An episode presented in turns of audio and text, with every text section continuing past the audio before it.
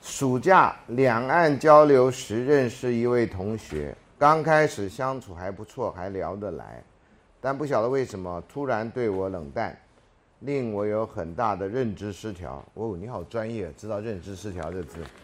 嗯，有问他为什么，这个他是女性的他，有问他为什么不太跟我说话，这个女性的她觉得没什么好讲了，是不是跟钓鱼台有关系呢？嗯，好。然而开学后好几次碰到她，女性的她，哦，这应该是指一样的学校。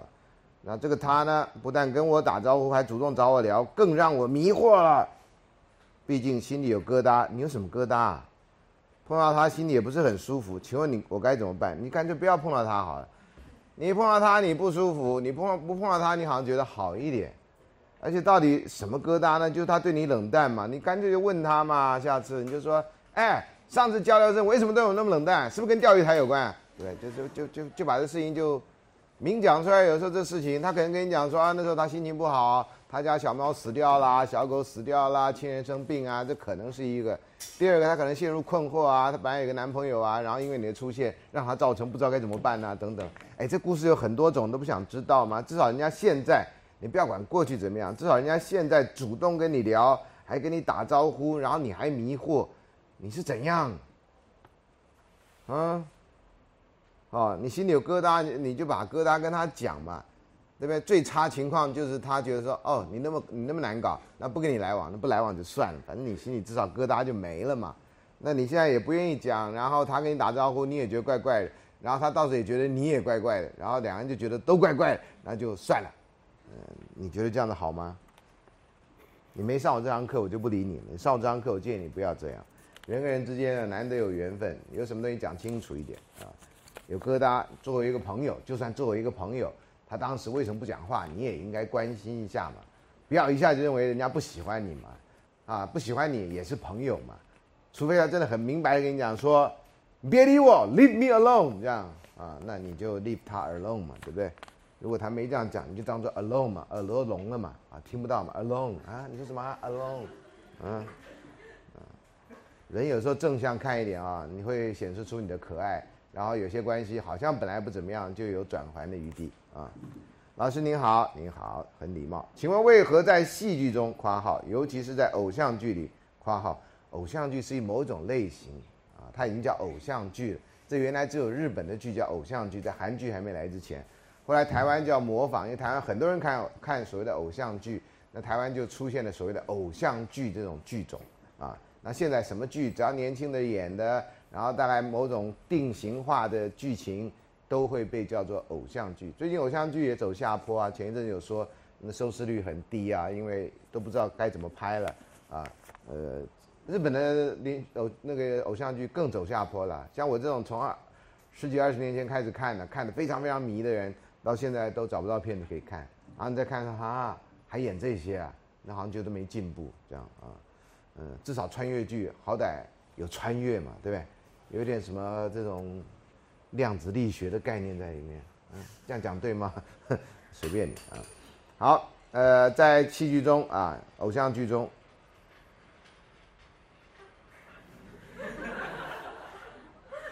你知道吗？那个《Ghost》那个电影，《第六感生死恋》，就是那个钱在跑啊！你不要小看这，老师看很多电影的。什么动作对我来讲都是有意义的。你在电影里面，我都可以找到一个电影的剧情跟这些有关的。好了，请问为何在戏剧中，尤其是在偶像剧，男方的爸爸跟女方的爸爸是最常出现的长辈？大概老演员你要让他有戏吧。我我大概只能想到这个啊，因为大部分你看美国电影，男方爸爸跟女方爸爸会出现吗？那种爱情电影几乎不出现。美国电影是非常个人主义的，爸妈出现顶多在婚礼的时候。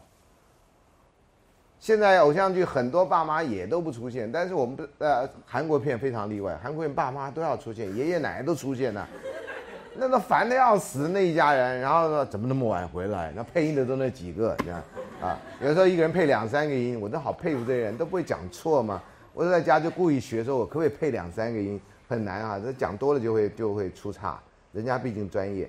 好，这都爸爸最常出现的转长辈。你知道美国电影里面会主会固定出现某种族群的人，那是因为有工会的要求。譬如美国电影里面呢，一定要某个比例的黑人跟女人，所以你看什么警匪片啊，通常都是一白一黑。以前在那种不平等的时候，没有黑人当警察，开玩笑。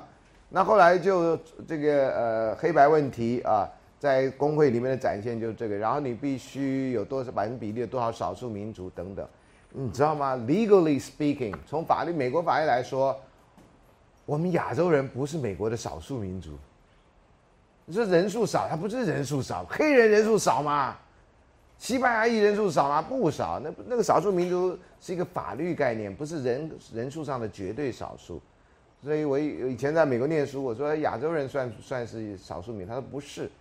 新闻界有的人用叫 model minority，说这些人是模范少数民族，因为这些人表现的非常好，基本上不用到美国的社会福利，所以然后呢，功课也非常好，西屋科学奖常常是华人在得，啊，还有还有犹太人啊，所以变成叫 model city model minority 啊，是呃模范的少数民族，但那个呢是呃媒体的用语，并不是法律用语啊，所以这个呃顺便说一下。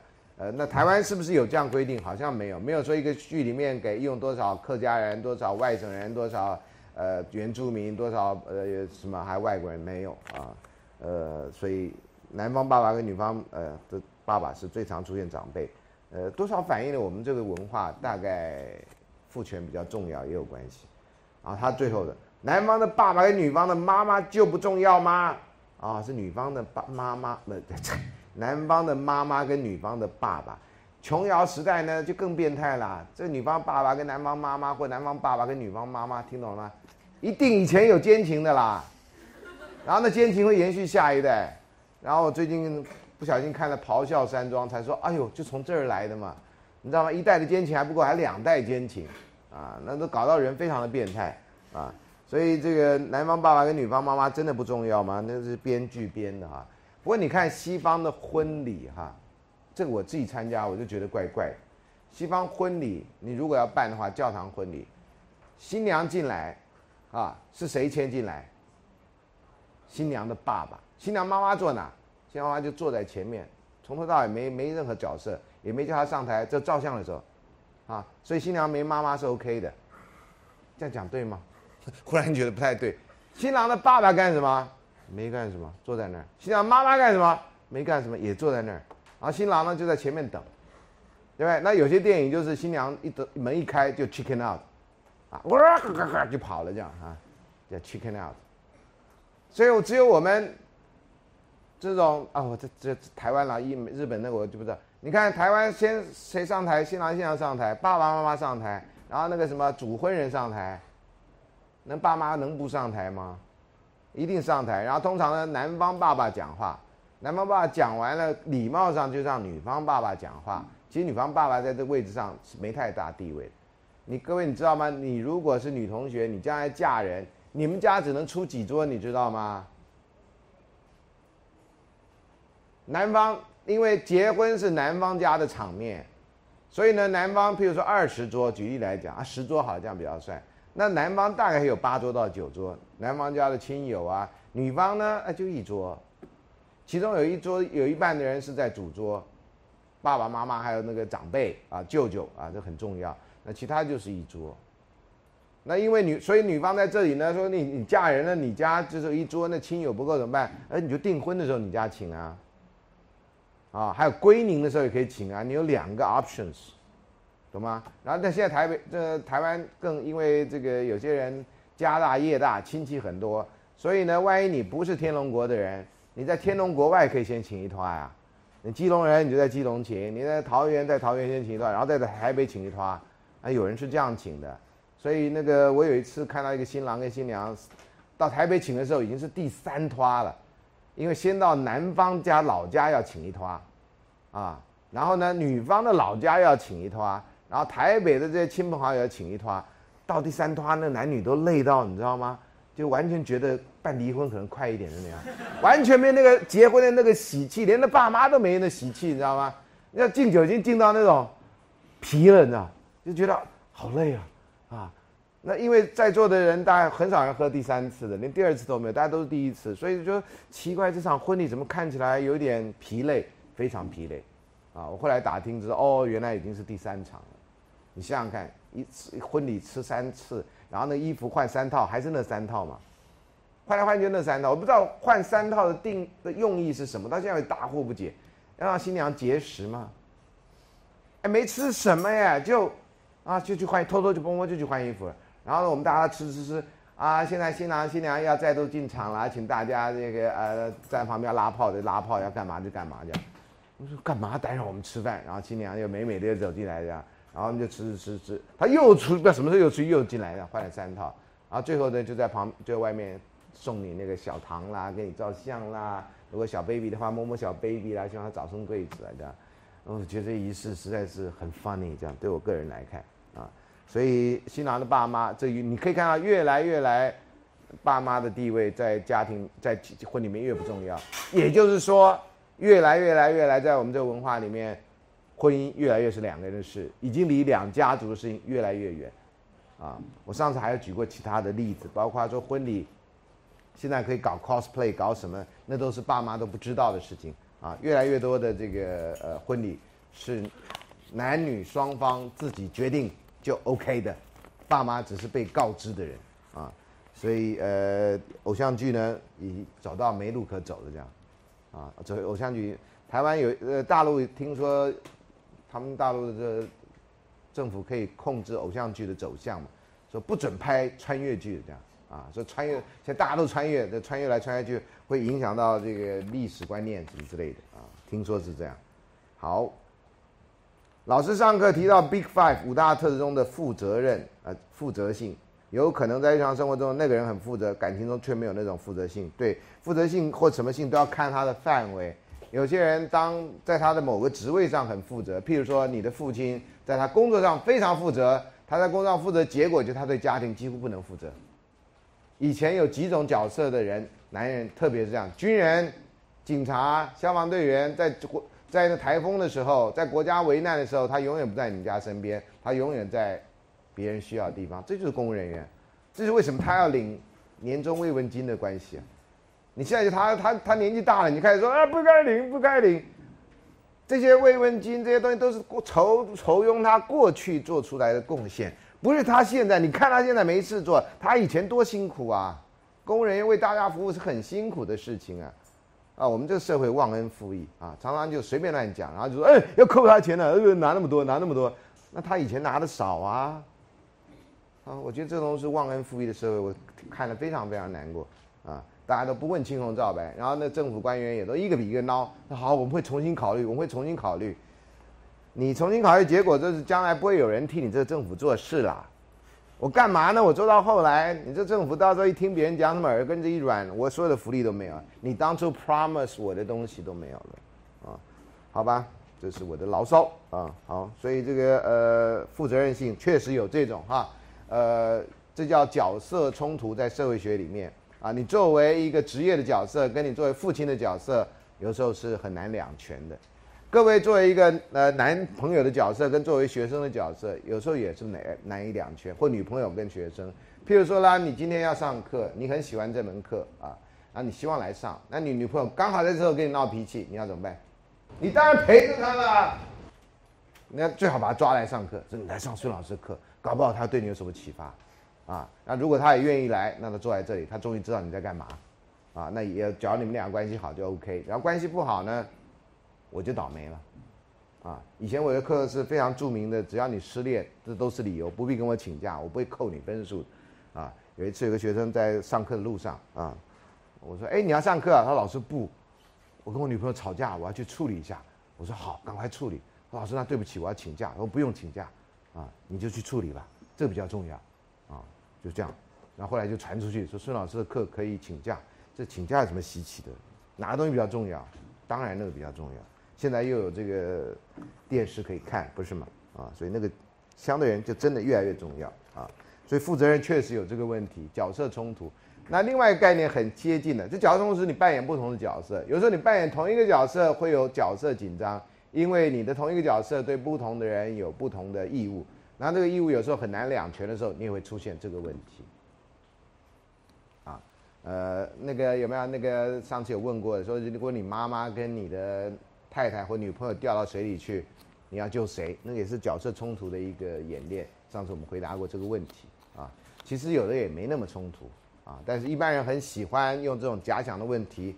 呃，这就是成人的那种，你觉得先有鸡先有蛋呐？你知道吗？啊，我觉得是这种成人的这种无聊的游戏，这样啊。我从来不提这种问题啊，要回答我非常容易。我经常在那种特那种第一次跟人家见面场合，人家要考我这个问题，啊，然后讲完以后，大家都觉得怎么会有那么多答案？那不然你以为呢？啊，所以那是角色的问题哈。所以你有角色的概念以后，你就知道这东西真的是很常见的现象。好，哎呦，这个问题好像有点那个，其实也没那个。如果喜欢上朋友的前女友，各位知道前女友什么意思？是很有钱吗？不是，懂吗？前女友就是他是已经过去的事情。你要先了解这一点，你就知道有些问题不是问题，好不好？就是朋友的前女友，那这有什么问题？他已经是他前女友了哈，而且他们刚分手不久（括号半年），那你认为两小时叫什么？刚刚分手。半年那已经很久了，啊，对于那个昭俊来讲，他只活早上，活看不到晚上，那已经是几十几千世的事情了，时间是相对的，懂吗？有一点量子力学的概念。我在讲什么？好，因为他们才刚分手不久，夸号半年，我也和那个女生交往了半年吗？你只要不是当初的小三，你道德上就好一点。你如果是人家选择你，你道德上最后还是胜不了那实际了啊。我该如何跟那个男朋友说？我和男生朋友说，我和你前女友交往，你你你有义务跟他讲吗？你为什么觉得你有义务要跟他讲说，哎，我跟你前女友交往？我我顺便问一下，看你们的态度，你们觉得他应该跟那个他的男性朋友说，我跟你前女友交往，请举手。好，认为不需要讲，请举手。好，我我是后面这一套，为为什么需要讲呢？他是你的谁吗？我要跟我要要告知你吗？需要吗？你也不是偷来的。那大家都是独立的人格，那你们俩关系早已经结束了。我为什么需要跟你讲？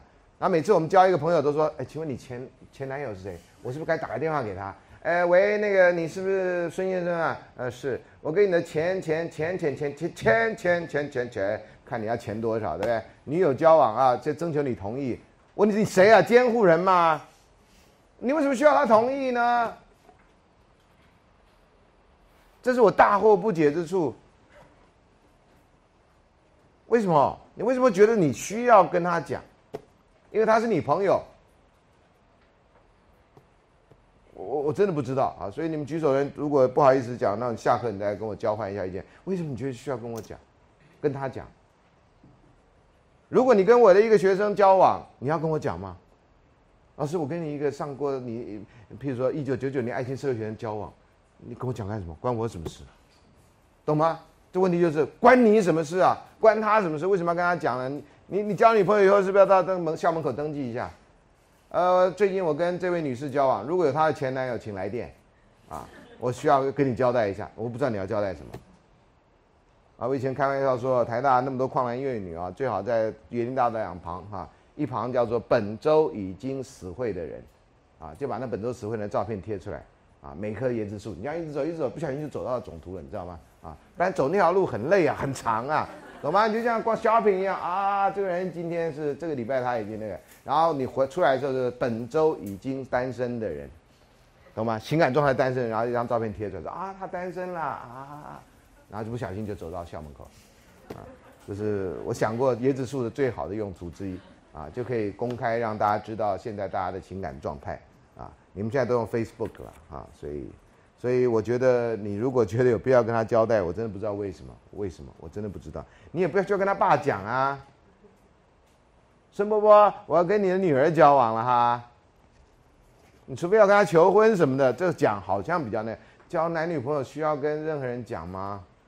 尤其前男友、前女友，这个问题我从来没碰过啊！坦白说，我非常困惑啊！也许我没有想到的地方啊。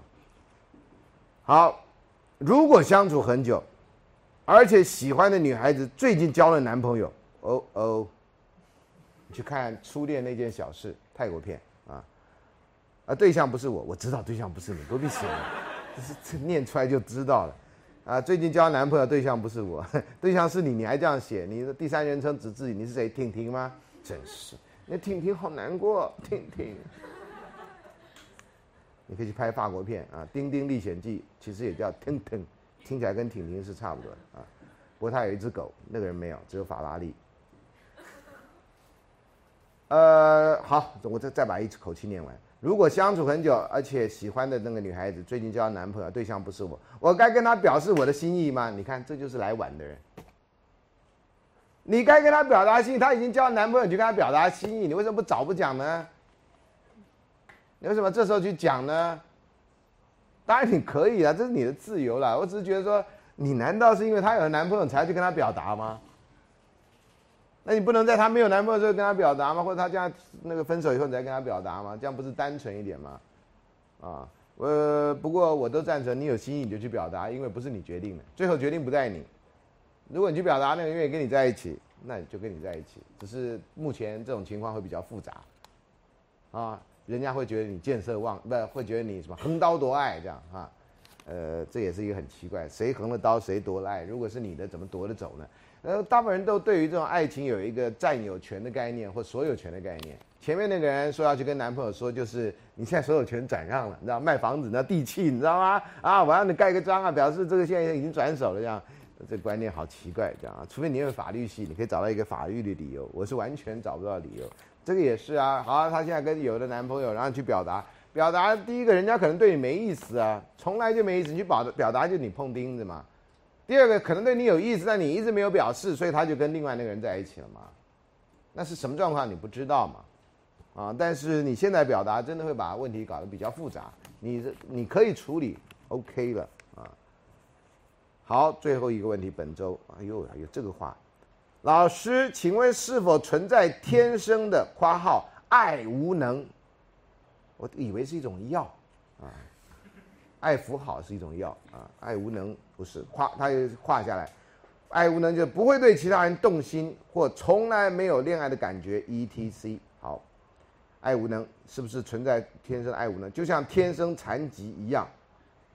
你为什么这样比呢？这样我就得想，天生残疾的问题很复杂，跟这天生爱无能啊。如果有有治疗的方法吗？谢谢老师要讲出治疗方法。现在又有录影，我马上被卫生署抓。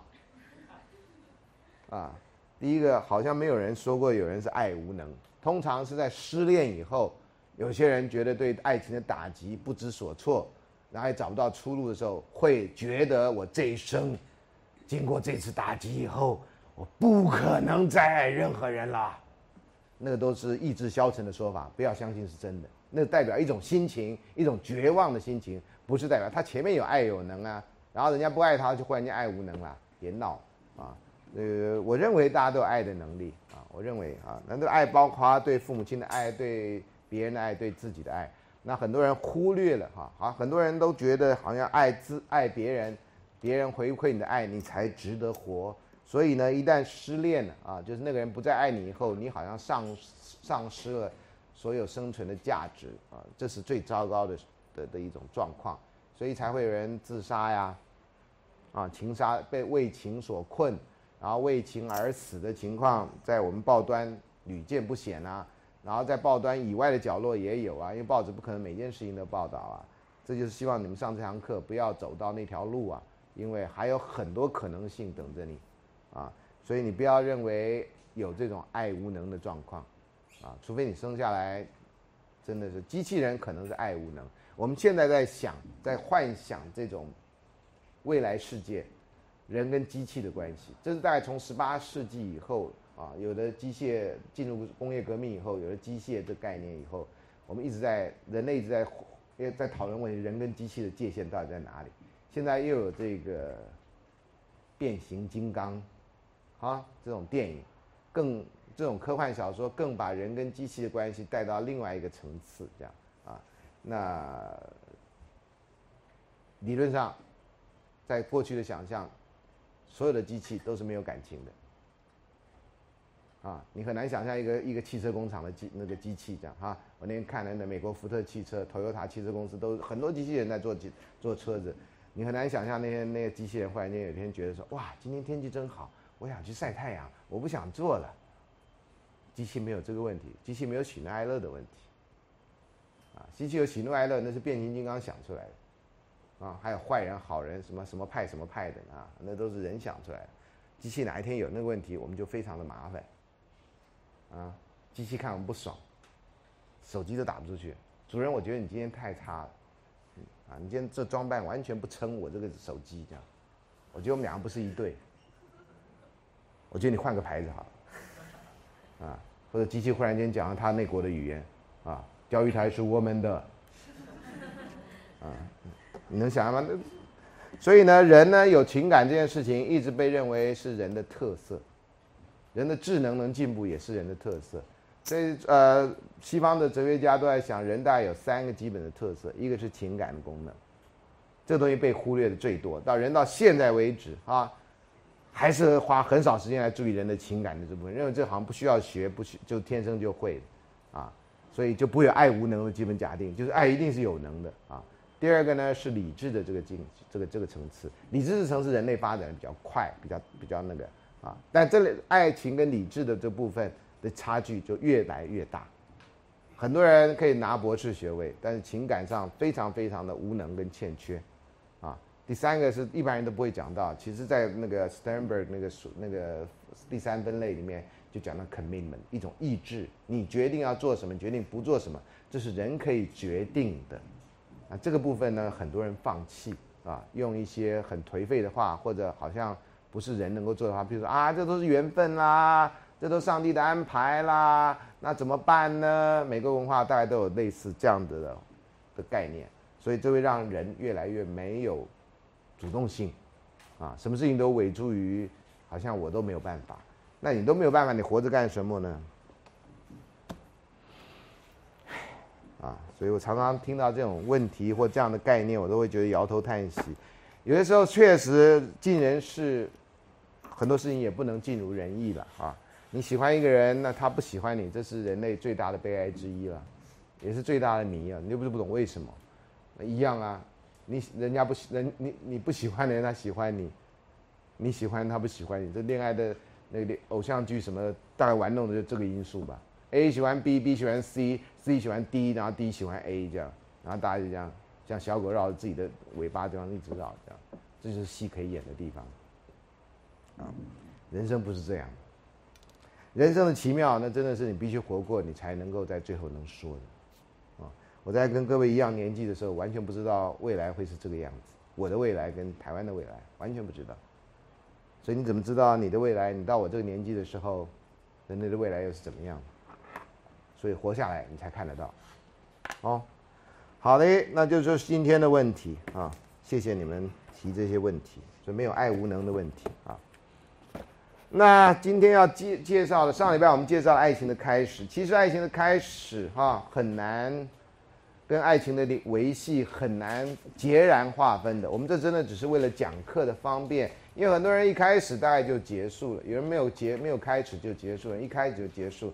那什么时候算开始？什么算结束？啊，那个就像有时候同学会问我有关我的爱情故事，我会说有的爱情事件。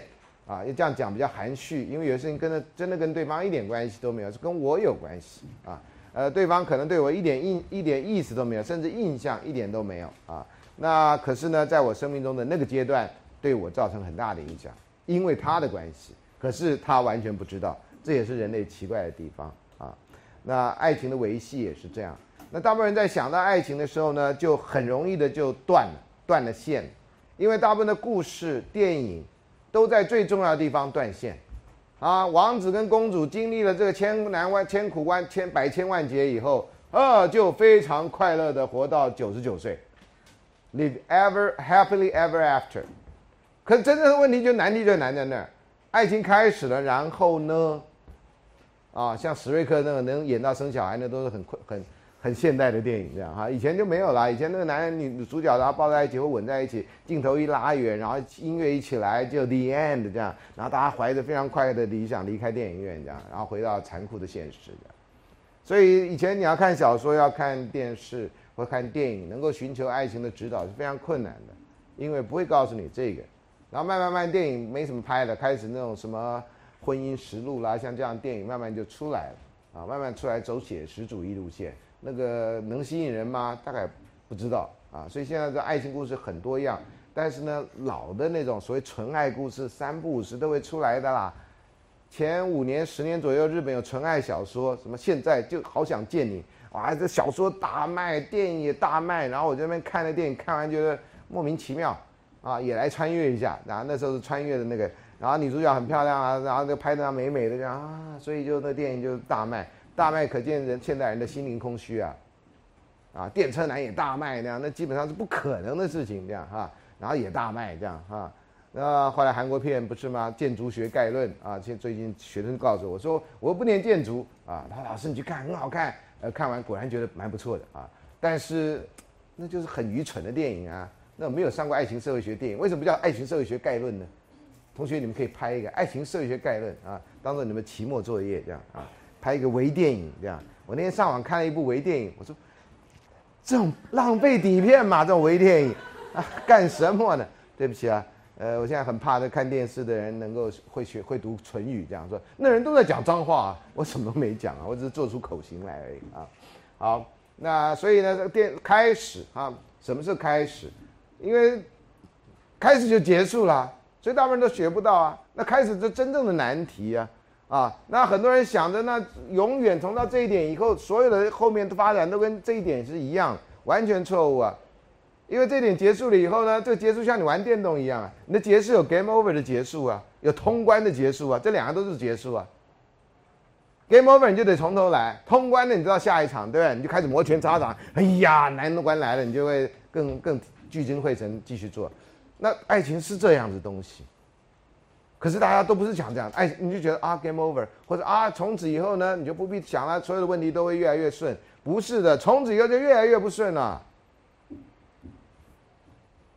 所以你告白成功，我可以恭喜你，我也可以 说同学你苦日子来了啊！你每天得花多少时间去照顾你的爱情啊？那我也恭喜你啊，告白成功啊！你跟你终于喜欢的人在一起，是啊，所以你开始要开始磨合了。所以呢，你不能把爱情看成一个阶段就已经过去了。他跟你告白成功，爱情就结束？没有，告白成功才开始呢。所有的欢乐跟所有的苦难一体一包的都来了。又来了，你知道吗？啊，所以呢，你要看成阶段，看成阶段这个概念比较少人有。就这是一个你通过第一关了，如果你幸运的被告白也被接受了，接下来的难题就开始了。你要怎么做呢？你要怎么维持这段关系呢？我上次在另外一个学校演讲，哈，我我因为已经演讲太多年了，几乎所有问题都不出我的如来佛手掌心。那次就出现了一个问题，吓我一跳。他说我告白成功了，请问接下来我该干什么？我想你俩都不知道的话，你就赶快去自爆吧，对不对？啊，有时玩电动，你得分不太好，你就赶紧玩乱玩乱玩乱玩，反正 game over 以后再来一次，下一次成绩会更好。啊，这是玩电动啊，你可以人可以这样吗？你觉得换了一个人你会玩得更好吗？啊，你是一样的啦，哈，这跟玩电动有些一样，有些不一样的地方。所以呢，就是爱情的境界，这个很少人注意。那在很多人把爱情看成一个阶段。所以呢，到了下一个大的阶段呢，要要转换的时候，就是爱情到呃谈恋爱到结婚的时候，所以才会出现那句我觉得是千古诅咒你的话，叫做“婚姻是爱情的坟墓”。这个在七月讲就非常适合，啊，因为适合节令嘛，啊，那鬼月嘛，那平常爱怎么会是坟墓呢？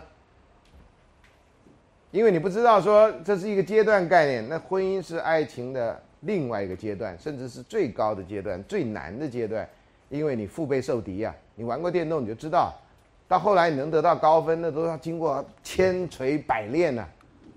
啊，老师已经离电动很远了啊。我以前玩的时候是那种，好像也是要杀人的，一关一关进去房间里面，然后去拯救一个什么被被绑架的人，还干嘛？反正就杀了一堆人。每次在哪一关，我就被后面的人捅一刀死掉的。我讲妈，下次要杀到这里时候，我要注意一下。可是呢，那时候的设计不能回到那一点，我再继续玩。他我我得回到第一局，你知道吗？我得那很容易的杀了一堆人以后，马上进到第二局啊，进到然后到那边我又忘，然后又被杀了，我因为死在同一点上，这样啊。非常痛恨。我到后来都没有，后来我就放弃不玩了，因为太可怕了，你知道吗？那种迷啊，就玩到三点不睡觉啊。那时候我年纪已经很大了，这不是健康的事情。你看，连我都会这样，我就不相信其他人不会这样。你们这个年纪还可以真的不睡觉，我已经不行了。我不睡觉，基本上就是 zombie 啊。啊，眼睛开的，这这这功能全开，但是其实没有灵魂在里面，啊，非常可怕的事情。好，所以呢，这是不同阶段的问题，不是坟墓不坟墓的问题。你是坟墓，那你就当死人嘛。那当死人什么好讲的呢？啊，所以那是非常不积极的看法。所以在结婚前，很多人会 chicken out，然后就拿这个当挡箭牌，啊，说啊，我要永远谈恋爱，这样的话才会新鲜，这样哈。呃，那你能够永远是那那一年吗？你永远是二十五岁吗？哈，所以这个是很多人很奇怪的幻想。所以恋爱是有阶段的这一点，你如果知道，如果用电动的比喻，在你们这时代是最恰当的比喻，我找不到更好的比喻，啊，越来越段数越高。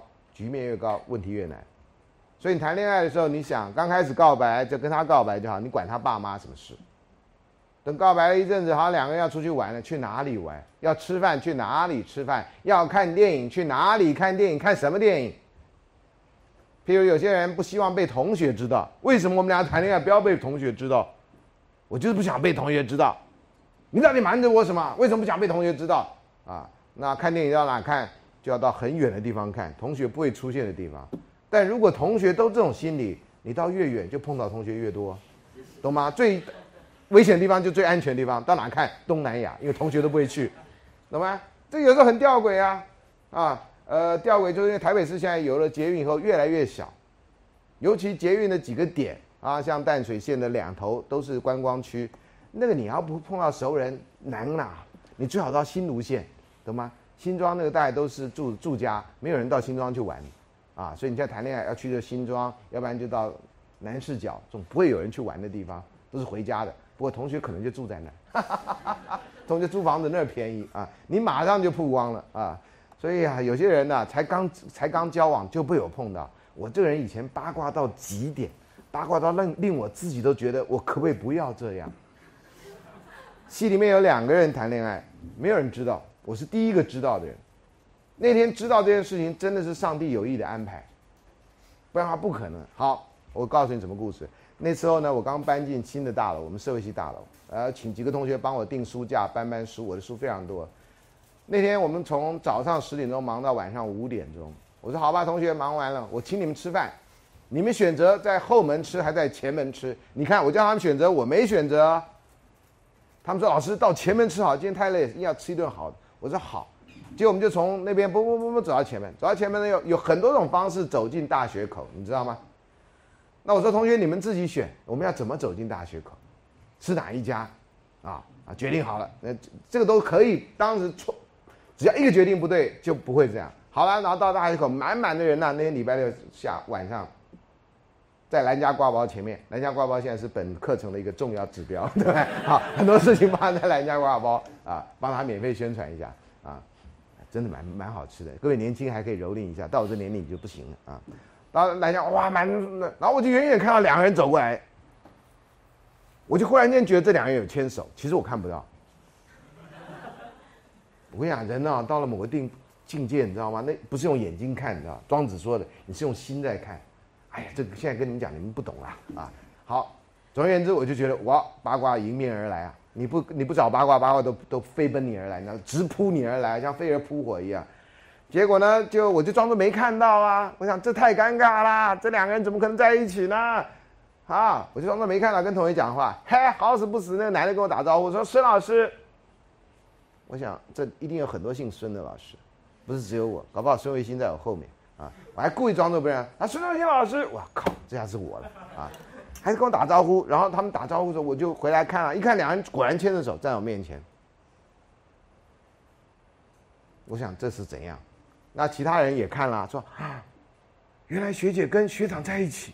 啊，大家都呃那是 O S 的，后来这样。然后他说：“孙老师，你们干嘛？这时候还干嘛？当然吃饭了，我干嘛？你这你这寒暄语白问嘛？”我说：“我要带他们去前面吃饭。”他说：“哦，老师，好，呃，再见。”那就再见啦。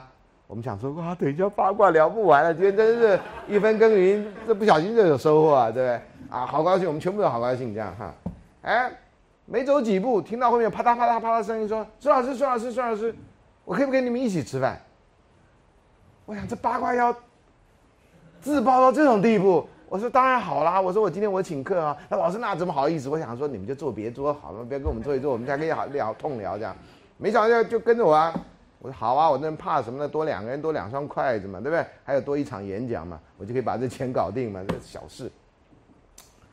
坐下来了，点完菜了，这男的说：“孙老师，你是不是有什么事情要问我？” 来这一套啊！哎呦，我姜是老的啦。我说不会吧？是不是你有什么事情要告诉我啊？然后他大家学弟也都在那边笑啊，大家都在笑，然后讲这里这场面已经很难看，你知道吗？你还要讲什么？然后他说：“孙老师，我想你大概已经知道我们两个在一起了，这样。我不知道啊，我应该这样对不对？你怎么会跟在一起呢？这、这、这、这，我应该来这一套，你知道我很喜欢演这种的，你知道吗？呃，然后我后来说，好吧，那既然你都说了，请问这件事情是该由我说出去，还是你自己说出去啊？这八卦哪哪关得住啊？这种八卦，两个人都是戏上名人，没有人想到他们会在一起，他们在一起了，那你想这八卦谁憋得住？”谁憋得住？那时候还没手机的，不然早就 YouTube 上或什么 Twitter 什么之类，早就一堆，早就那个，对不对？那结果他说：“孙老师，还是我们来讲好了。”我说：“那你说的，那我就不说了。”这样啊？他说：“好，孙老师，你答应你不说。”我说：“我答应。”我心中想：“可是学弟妹没答应啊！我答应，我答应算个什么呢？我，哎呀，你不知道，谣言有比我还可怕的。我，我顶多就上课讲，对不对？我也不讲名字啊，对不对？顶多讲出蓝家挂包的那个位置。”这两个人，所以这两个人后来，戏就没下到到下礼拜一，全戏人都知道，然后就有人告诉我说：“老师，你知道戏里有没有八卦？”我说：“八卦是掉到我脸上的，啊，冲我而来的八卦，我还会不知道啊。”很多学生呢，都对这种事情都觉得很很难过，因为竟然孙老师是最先知道戏里八卦的啊。有一次呢，有个有一个学生圈里面的，他号称他是中央情报局局长。有关学生圈里面大小事情，没有一件他不知道的。然后他就有一天带着同学来跟我挑战，他老师听说你是老师中的中央情报局局长，八卦你都知道，只要属于老师你都知道。我说是有这样谣传啊，怎么样？他老师我们来比赛，那时候大家看电视冠军，你知道很喜欢比赛。我说那比什么？他说比我们来聊来聊戏里最新的八卦，看谁知道。我说这样不是好汉，你呢？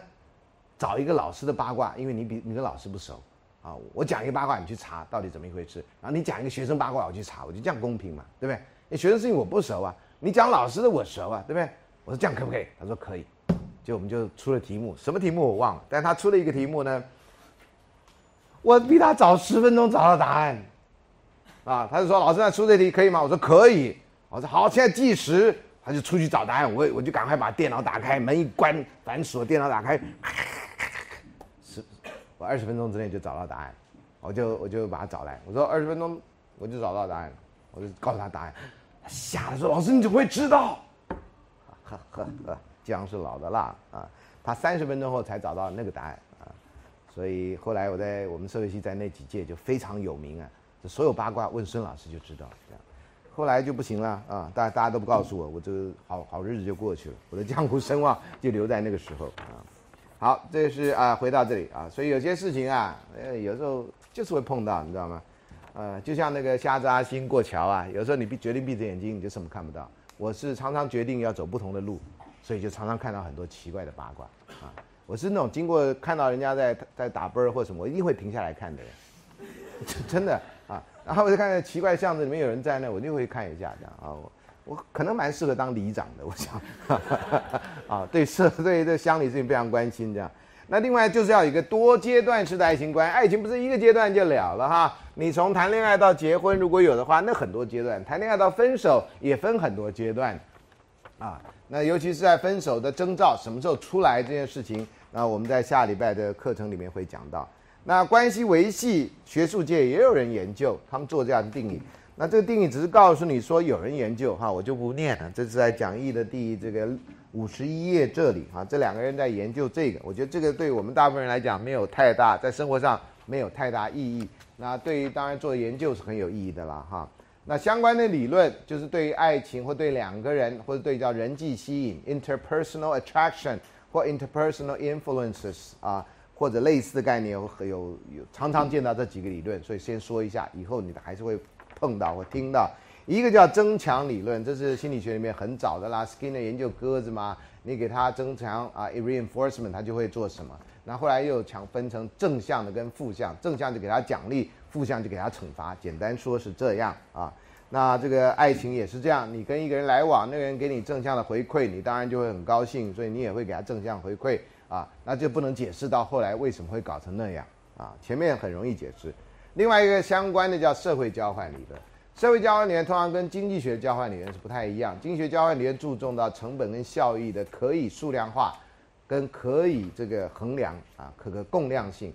那社会交换有的时候是呢不可共量啊，也不可量化的啊。像友情之间啊，有些朋友呢刚开始交往会那种不想欠人人情，你给我，你今天请我吃一顿饭是五十五块钱，下次我回请你也特别找一个五十五块钱还你，这样大家就完全不不不不不欠不相欠啊。有些人交朋友不是这样的，就是以一顿饭一顿饭来算，算到后来都是互相欠到不知道谁欠谁的。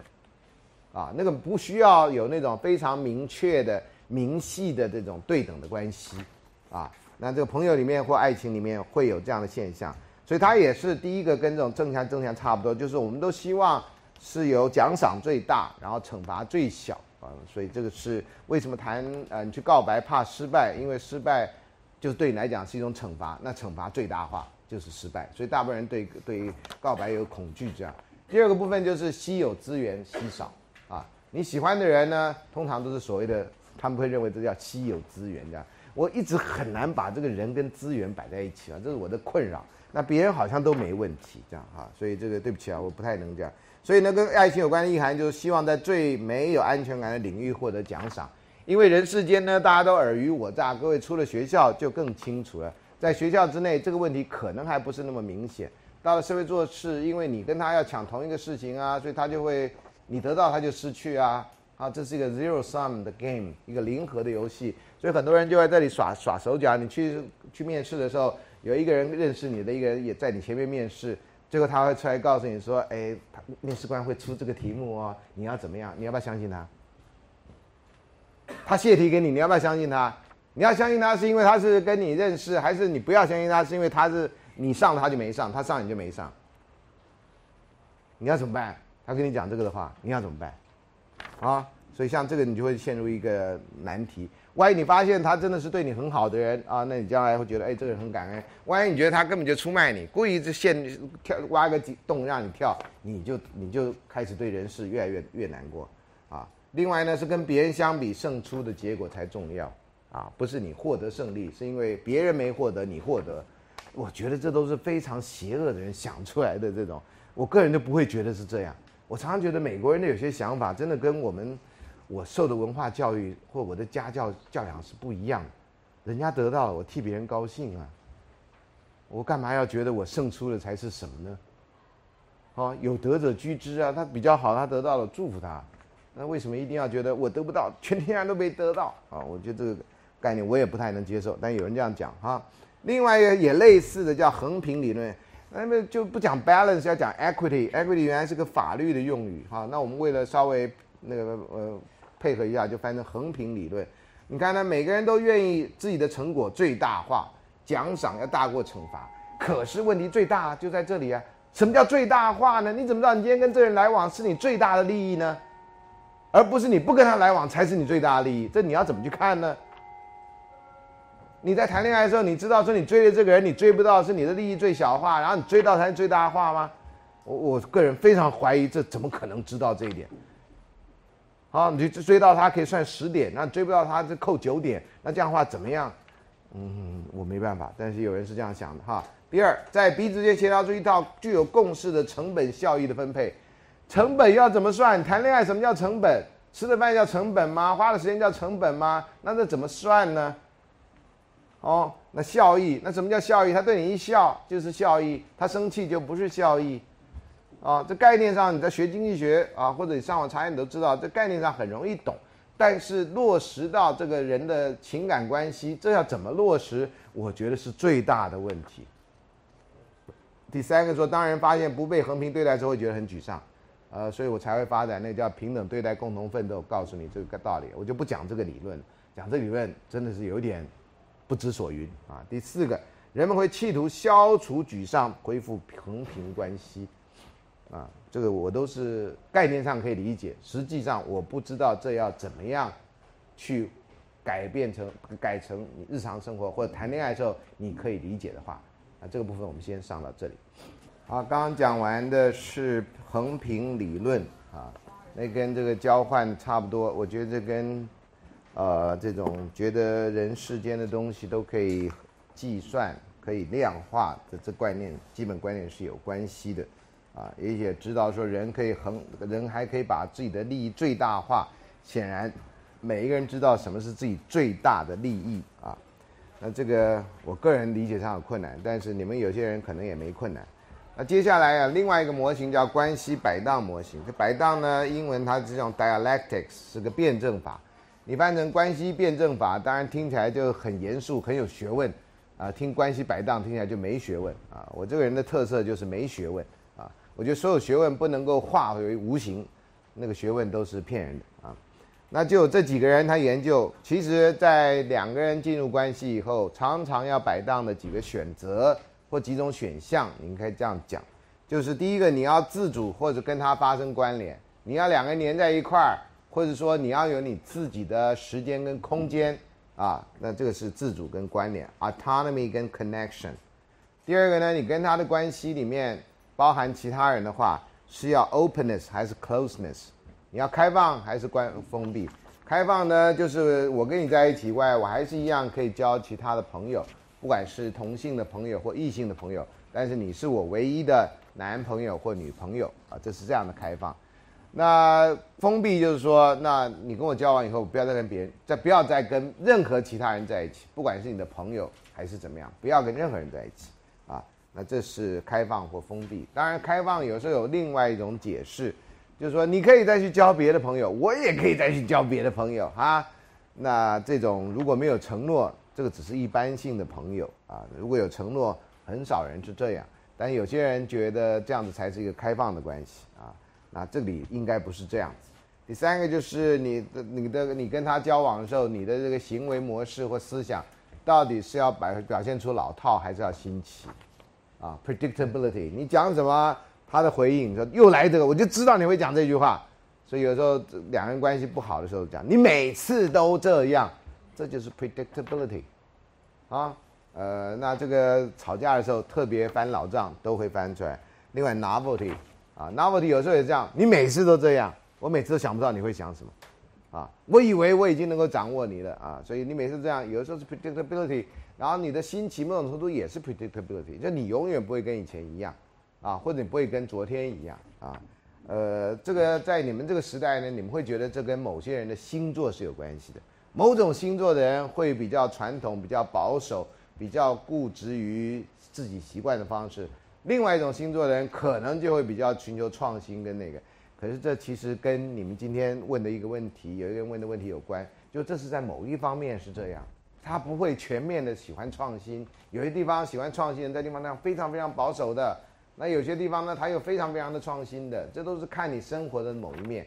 有人在某一面非常非常龟毛的，在另外的其他方面是非常非常不在乎的。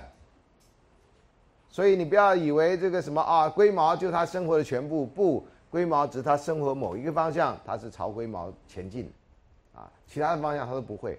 所以我们大部分人，你要讲龟毛，很多人呢都会自我对号入座啊，对呀，我很龟毛，你就马上想到你很龟毛那个。然后说你龟不龟毛？对呀，我不龟毛，因为你都有啊。哪有人在哪些事情上完全不龟毛的？啊，特别女同学出门啊，或者到了到了结婚以后变女人出门，那是非常麻烦的一个过程。啊，你们女同学已经什么花一个小时化妆，然后化妆出那种看不出来化妆的样子的化妆，啊，这是非常高的境界啊。我们作为一个男人，完全没办法理解这一切是为了什么。那有些人是不化妆的，到了那个你社会做事，你大概不化妆。大概会被认为不礼貌，啊，你觉得我才不要化妆，呃，你不化妆不礼貌，那你就化淡妆，啊，淡妆不是把蛋打在脸上，你们应该都知道啊。那这淡妆也是一种艺术，这样啊。有的人大概入社会的第一个教训就是如何化妆，女生、男生就如何穿得像老板喜欢你的样子啊。我弟弟在公司做事面 去面面试的时候，他就发现天哪，这些人穿成这样也要来面试，你都不知道你是来做事的吗？不是来走走秀的吗？啊，那同学觉得穿那样很酷啊。有的人以前垮裤流行的时候，有人穿垮裤就去面试，那当然绝对不会被录取的啊。啊，后来他的有一些那个呃新进人员录取以后，说他们要出去开会啊，大概录取完了以后就不穿那套衣服了啊，反正 interview 的时候你穿那套，后来就不穿，然后说要去开会，结果那那些弟弟们就开始穿的那样非常的随便，把我弟弟气死了，我弟弟说赶快去把你那个面试那套拿出来穿，这样啊，呃，所以面试有一套，面试完了就不穿了啊。所以这个每个人的穿着习惯啊，穿衣习惯不太一样啊。你只要上这个台大开放课程网站看其他老师的穿着，大部分老师都会穿西装打领带，因为觉得很正式。我有问过说，他们平常上课穿这样吗？啊，嗯，没有。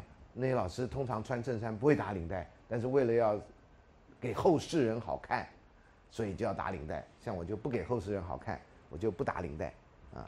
我这辈子发誓尽量不要打领带，这样到目前为止都做到了。啊，嗯，好了，所以这是两个人交往之间你要面临的，呃，常常这个南辕北辙的选择，呃，因为在刚开始交往的时候，你发现跟对方真的是很有默契，相同处非常多，所以你会很高兴找到一个终身的伴侣。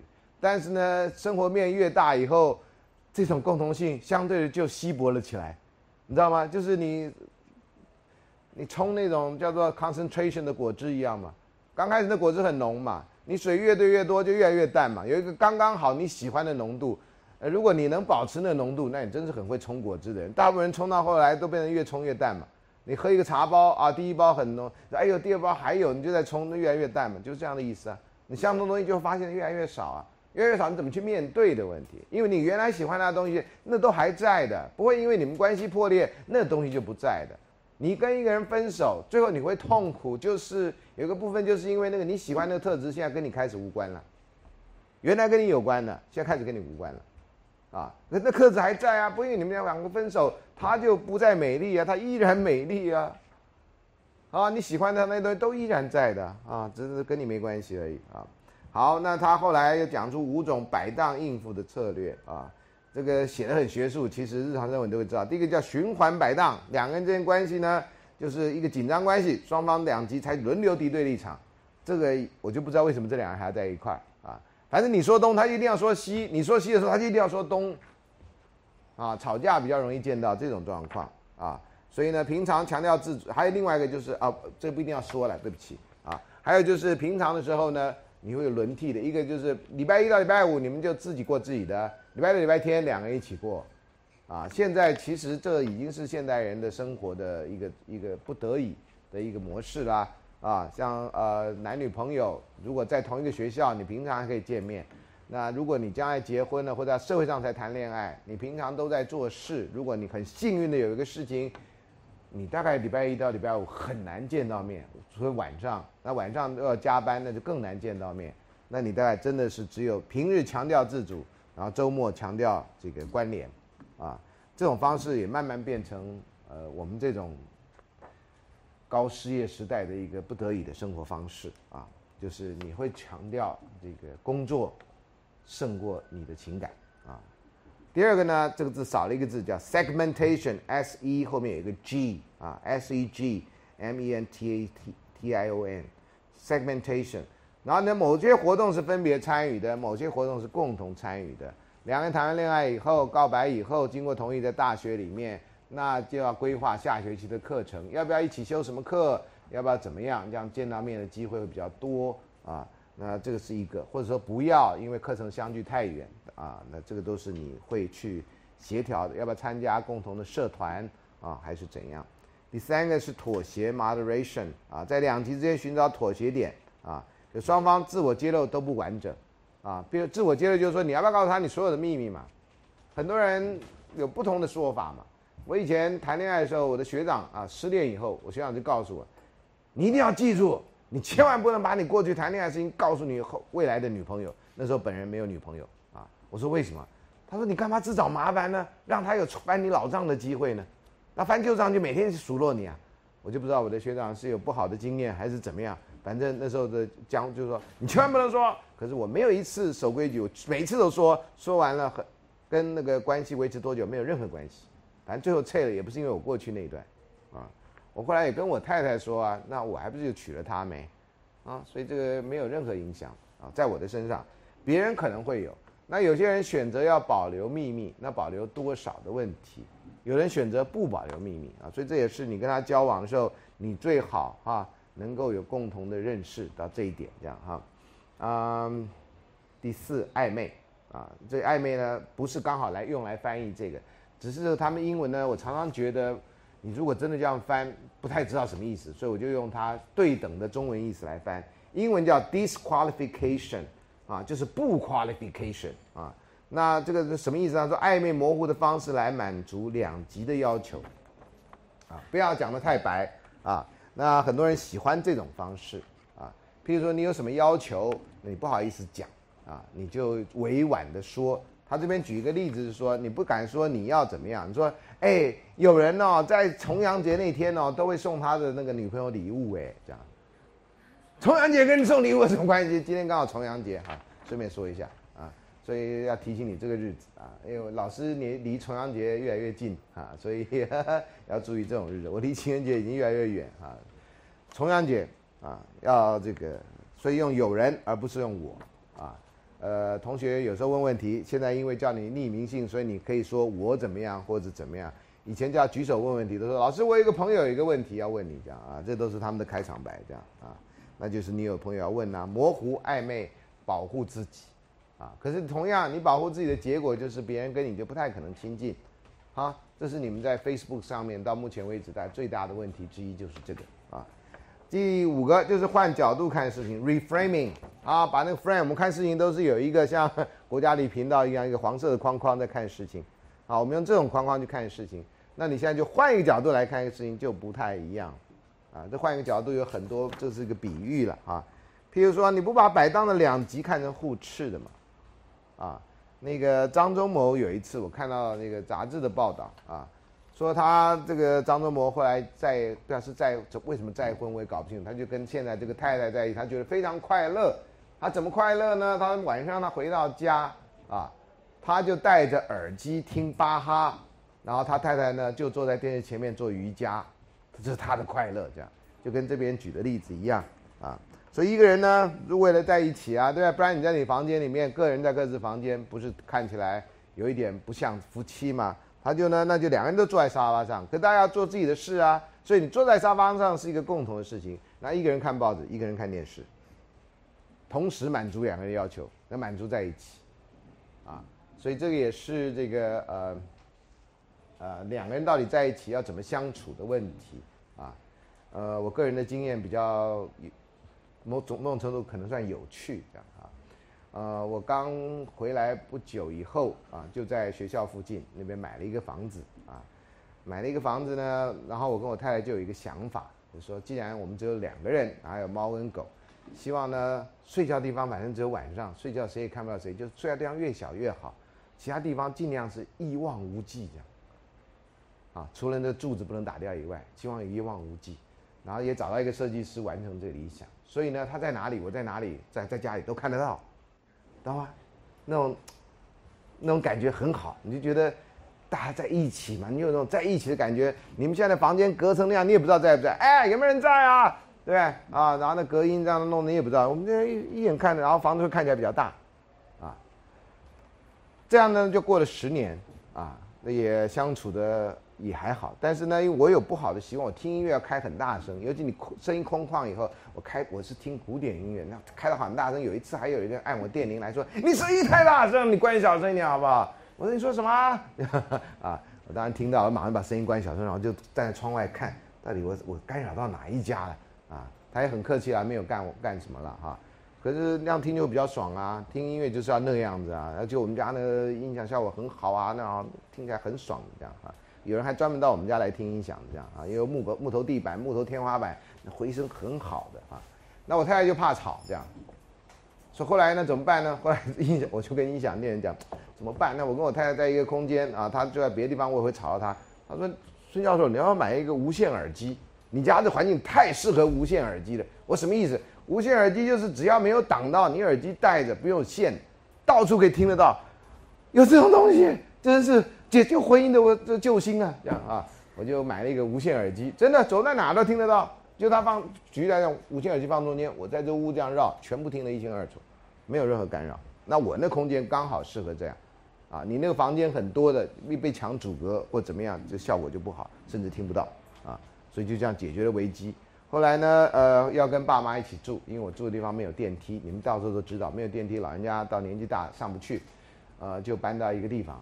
搬到地方之前呢，也找人设计。我太太这时候就跟我说：“我说怎么样，再来一个大空间吗？”我太太说不要啊，她说她有自己的房间，啊，就忽然间维吉尼亚沃尔夫了起来，这样哈，我要一个自己的房间，这样哈，呃，我说那样房间会比较小哎，以前我们就是两个人在同一空间做事啊，他有他的空间，我有我的空间，看得到对方，他我要自己的房间，啊，我说那这样我就看不到你，他没关系，我们可以打电话，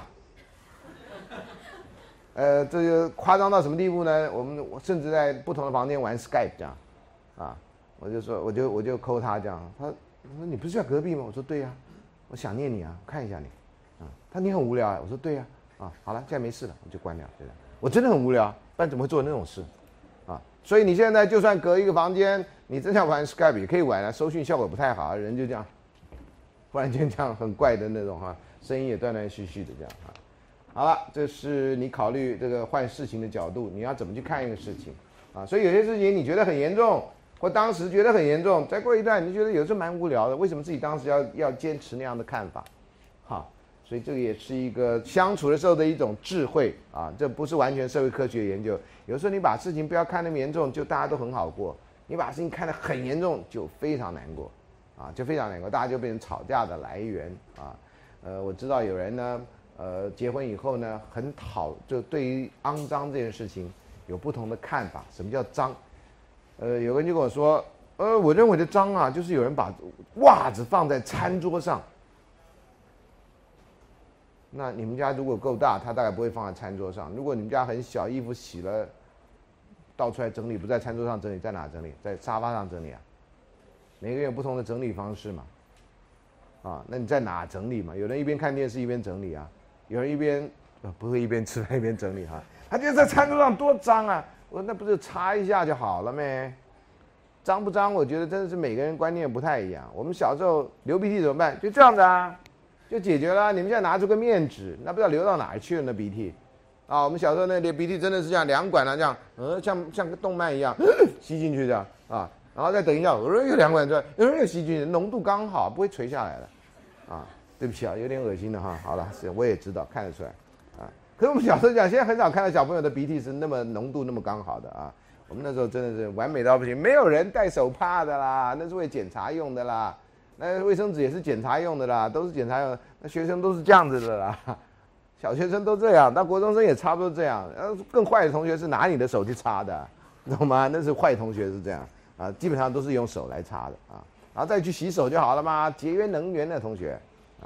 好，那另外一种呢？啊，在五十三页这里哈，还有所谓的投资模型。我觉得这个外国人都疯了，他不用这种经济学想象，他没办法想象啊哈。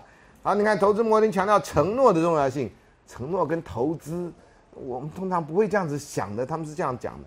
然后，然后跟承诺三个相关的因素，就对关系的满意程度，就成本效益，你的什么？你们现在什么 CP 值是不是叫做啊？CP 值很高啊。什么叫谈恋爱的 CP 值很高？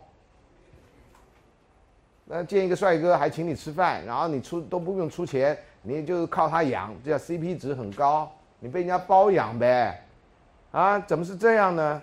啊，哎，好，这个我我不能理解啊。但是讲给你听，你们可能可以。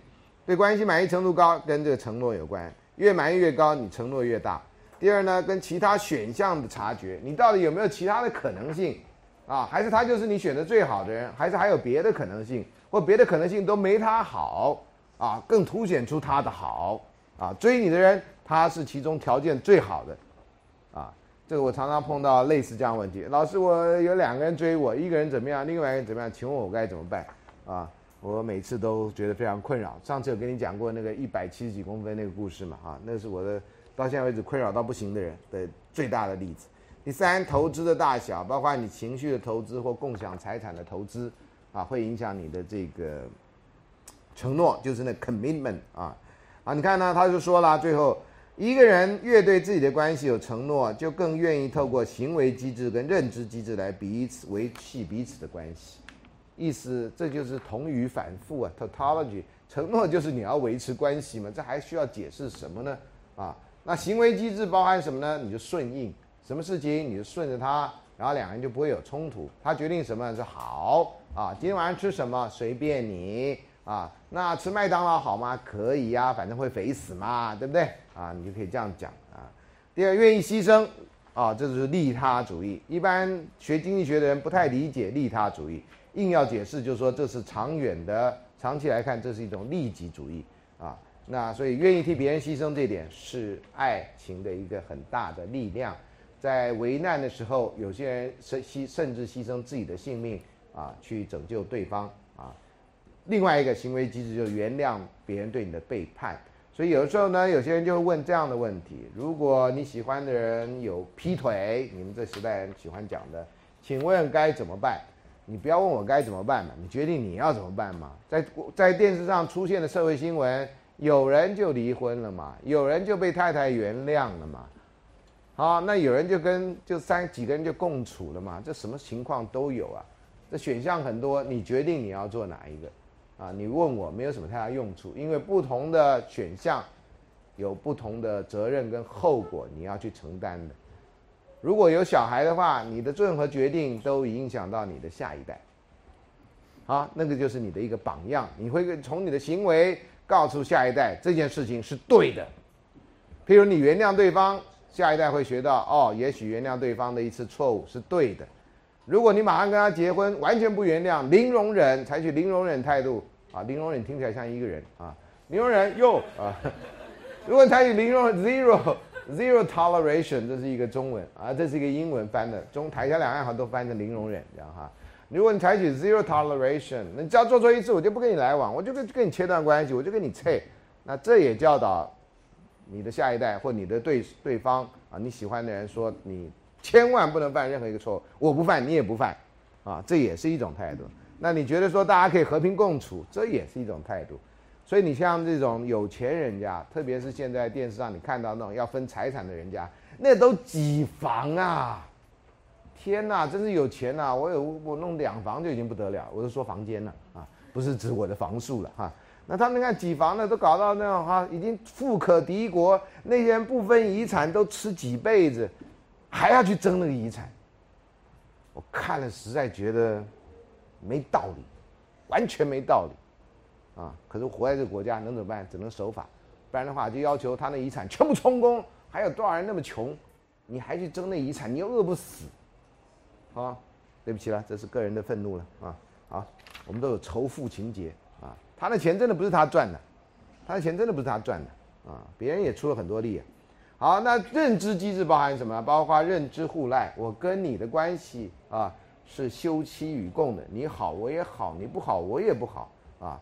另外呢，有正向的幻觉，我们对这个事情有一个正向的一个共同的想想望，还没有其实幻觉有时候是不好的事情啊。但是呢，你会想说，哎呀，比如说念大学了，你们现在。那将来大学毕业干嘛呢？我要考国考啊！你们两个人可能都要考国考。那将来考上国考以后呢？我们要在哪里？我们最好到台中去做事，因为那边房价低啊，然后天气好，然后这个不用在这边跟别人挤，这是你们有共同的想望啊。或者我要出国啊！你在大学的时候，你全世界都可以去啊。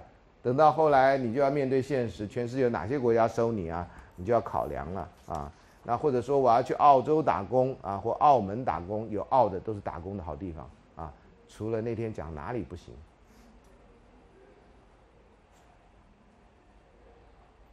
忘我那天不知道跟谁讲，我在澳洲、奥地利、澳大利亚，还有一个澳什么的，说啊那个地方不能去啊，忘了，对不起。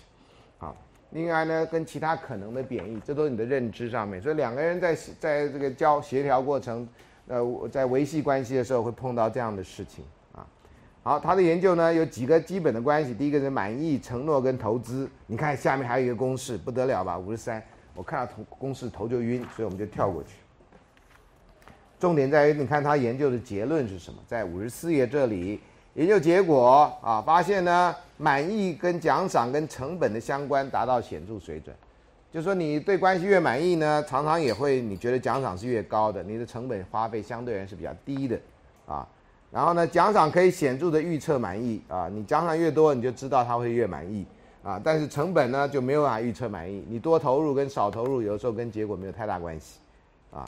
然后呢，满意跟投入大小跟承诺的关系成正相关，而替代的品质跟承诺则成负相关，啊，这一个是越好就越好，越好越多就越少，这是负相关，啊，然后呢，奖赏跟投资可以正向预测承诺，替代人选跟承诺呢则成负相关，成本跟承诺没有显著相关，你这一定要脑筋非常清楚的时候来读这一段，啊，不然读这段像读相声，你知道吗？啊。好，那性别差异啊，对男性来说，替代人选不能显著的预测承诺。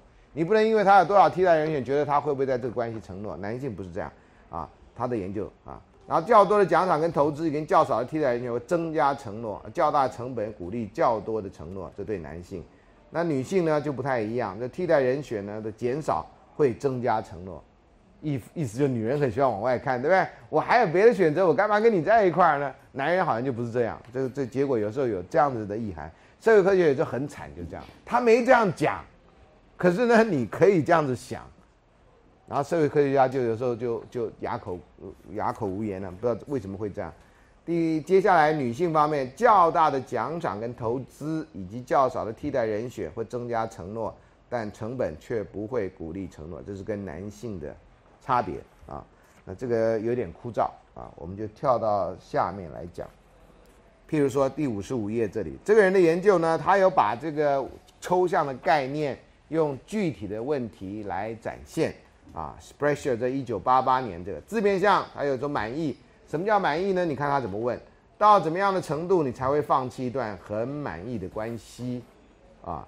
然后投资呢，到怎么样程度你会放弃对他的重要投资？他举例说，时间，你愿意花时间跟他在一起，愿意跟共同朋友在一起，愿意送他礼物，愿意跟他一起参加活动，愿意回忆，愿意有投从情感，这就所谓的投资。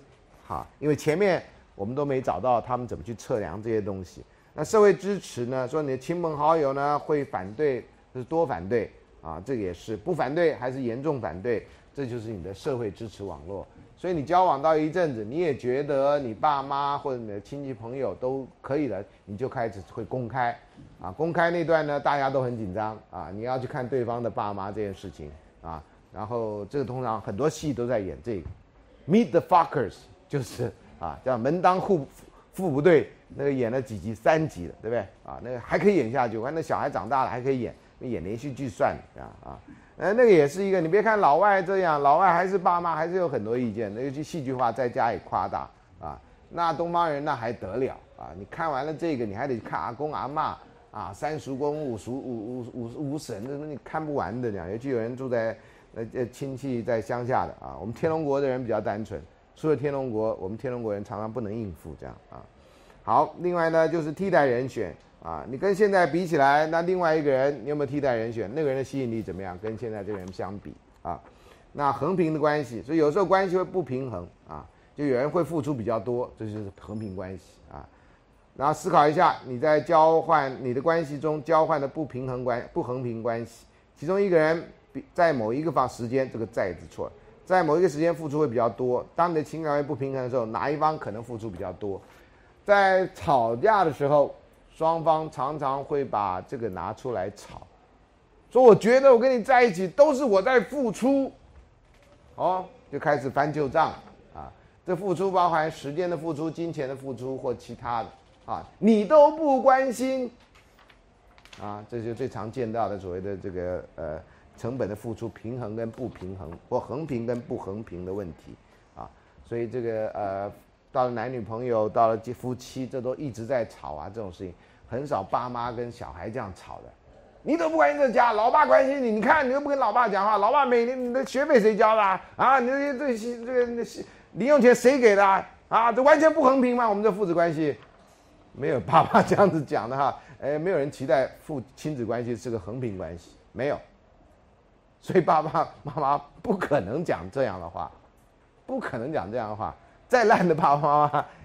呃，有有很烂的爸爸，大家到时候喝醉酒了或赌博输了，这样我养你那么大，我现在跟你要个几十万啊，将你发了，这这难道是个什么吗？你你都不养，我去告你遗弃，这样哈。那电视上偶尔有这种，呃，落魄的爸爸啊，那讲出这种话来啊，大部分爸爸妈妈不会讲这样的话。好，那另外你看他说承诺多多承诺呢，有四个问题这样问：你对你的伴侣有多么的 committed 啊？你有几次严肃考虑过跟你的伴侣终止情感关系？明年你有多可能会尝试终止你一个情情你的情侣的情感关系？还未来五年你有没有可能从尝试终止你跟情伴侣的情感关系？我念书最妙的就碰到美国人这种，很喜欢问说未来一个月之内你会怎么样？未来一年之内你会怎么样？这怎么算呢？还未来三年之内、五个月之内？我都不知道老外真的有那么清楚的预量预期，说我未来五个月之内，我觉得这意义是没有意义的。这未来五个月跟未来怎么样，我怎么去去，怎么去衡量？我的概念里面没有这种时间的这样切的。可是呢，美国人很喜欢问类似这样的问题。台湾有些研究呢，也就会学着美国说：好，那未来一年内你会觉得怎么样？怎么样？怎么样？我常常觉得这个问题你问我，我不是这样想的啊，我怎么回答呢？啊，所以这个呃。也顺便告诉你，这研究方法里面哈，我们学了太多外国人的，也许他们可以，但是我觉得我们在我自己都不是这样想问题的。第五十六页这里哈，他要讲情感的承诺跟满意跟社会支持成正相关，意思是说你情感的承诺跟你对这关系的满意，还有对你的社会支持网络，大家你爸妈喜欢他，你就会喜欢他可能性会比较高。所以有的时候呢，有些人处于一个劣势。就是这个你喜欢的人并不那么喜欢你，可是他爸妈喜欢你，所以这时候你所需要的是加强走爸妈路线。好，加强走爸妈路线呢，那他的爸妈会在那那个你不在的时候帮你说好话。第一个就是你要买通他爸妈的意思，懂吗？那到时候他爸妈一定会说：哎，你怎么放假了不跟那个孙中兴出去玩啊？你怎么不给孙中兴打个电话呢？他是个好孩子啊，啊，你就得到了这个。我才不要，他很无趣啊。哎呦，无趣的人老实嘛！你看，啊，所有坏的地方都会 reframing，你知道吗？重新把你表过一次，然后就凸显出你的好，这样啊。那投资跟情感承诺无关，所以你不要花很多钱，你不要认为花很多时间啊，我去帮他补微积分，我帮他做这个，我帮他做那个，我考试还帮他作弊，他的做报告都是我写的，这有时候是没有用的，啊，很多男生常常误以为只要我付出了这些，我就可以得到相应的回报。呃，这个大部分男生啊，有些女生也是哈。这只要你认为你可以靠着你的无怨无悔的付付出，就希望得到他的青睐，这大概都是非常困难，因为没有相关。然后最能预测情感承诺就是替代人选跟满不满意。不满意，你有替代人选，这很容易就跟你塞 a 拿了。这当然讲的是美国人的状况哈。美国人通常在情感结束的时候，比较不会有我们这种东方人的那种牵扯。美国人有些人是非常非常非常在文化里面也是，你看有一个电影叫什么《女超人》是吧？他就跟那个男那个男的交往的一个女超人，他跟他分手，那女超人就火了，这样那个电影都极度夸大，很少这样的女人，很少很少这样。美国人有时候就真的相对而言，比我们东方人在分手的时候要干脆太多了，啊，那不干脆的都演成很可怕的故事啊。好。那呃，这个四色项我不要念。那维系情感的功能，请看第五十七页啊。我只是这些研究只告诉你说，很多人在做研究哈。那维系情感呢，有几个东西要注意的。第一个就是要情绪的表达，维系情感目的就是你的情绪要正常的表达。可是很多人呢很奇怪，在交往以后呢，反而不会正确的表达自己的情绪。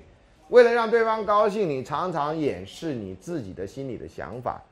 你高兴了，而你不高兴了，看到他你就故意要装出高兴的样子，啊，这都是没有正确的情感表达。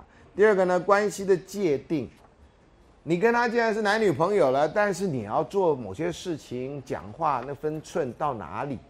你男女朋友了，身体的接触要到哪里？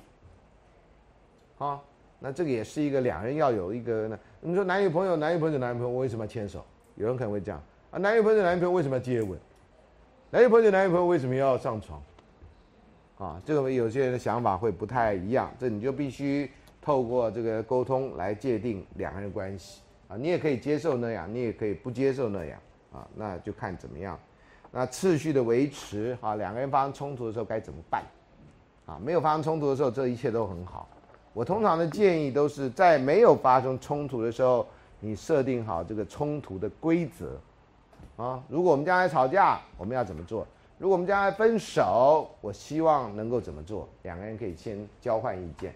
这个东西就像你消防演习一样，哈，消防演习要在天气很好的时候啊，你可以知道做次演习，知道啊哪里需要加强。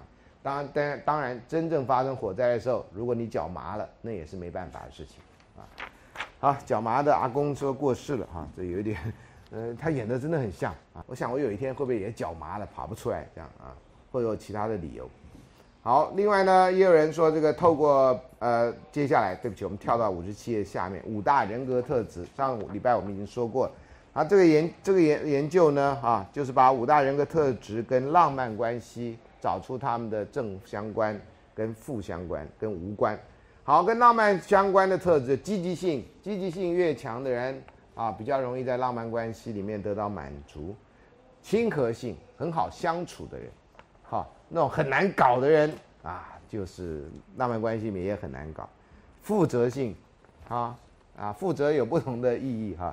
有人说，老师我在性行为上面会负责，我说性行为的负责有不同的说法。第一个，你可以负责的不从事性行为，这也是负责啊。你可以负责的从事性行为，但是负责的带不，你可以负责的戴上保险套从事性行为，这也是负责，已经不是不从事了。你要做，做了以后我戴保险套啊，说我可以负责的，如果他生下小孩，我会负责他的医药费啊，那你就是负责那个，呃，不是要堕胎，我负责当他爸爸，这都是不同的负责方式。所以你说啊，他会负责，我就不知道你要负责哪一段。好，光我就可以想出四段，啊。如果真发生这个事情啊，常常都不是那么理想的，都很悲哀的啊。浪漫关系呈负相关，就情绪性非常 neurotic 啊，情绪这样高高低低起伏不定，有点像今天第一个问题，说他不知道那个人跟他在大陆的时候交流，说哎第一个礼拜第一个月很好，后来又不理他，但后来又很好啊。你可以研究一下，如果是单月份不好的话，你就避免单月份跟他来往，懂吗？啊，如果没有这个关系，你最好问他啊。然后这个完全没关的是开放性，一个人开放性与否，是不是喜欢新的经验，是不是喜欢旅游，跟他浪漫特质一点关系都没有。你不要以为他喜欢旅游，这个人就比较浪漫啊。我们到希腊去拍照吧，到了希腊，他可能对猫有兴趣，对你没兴趣。好，那所以呢，这个还有浪漫关系品质有助于人们的幸福感，但跟人格特质没有关系。好，你看这是研究啊。不过社会科学研究就是有时候讨厌啊，因为呢，你这个假的研究出这以后，那乙呢换了一群人研究，竟然得到不一样的结果，好，那这个有的时候这个就是社会科学家能够继续不断的研究的原因。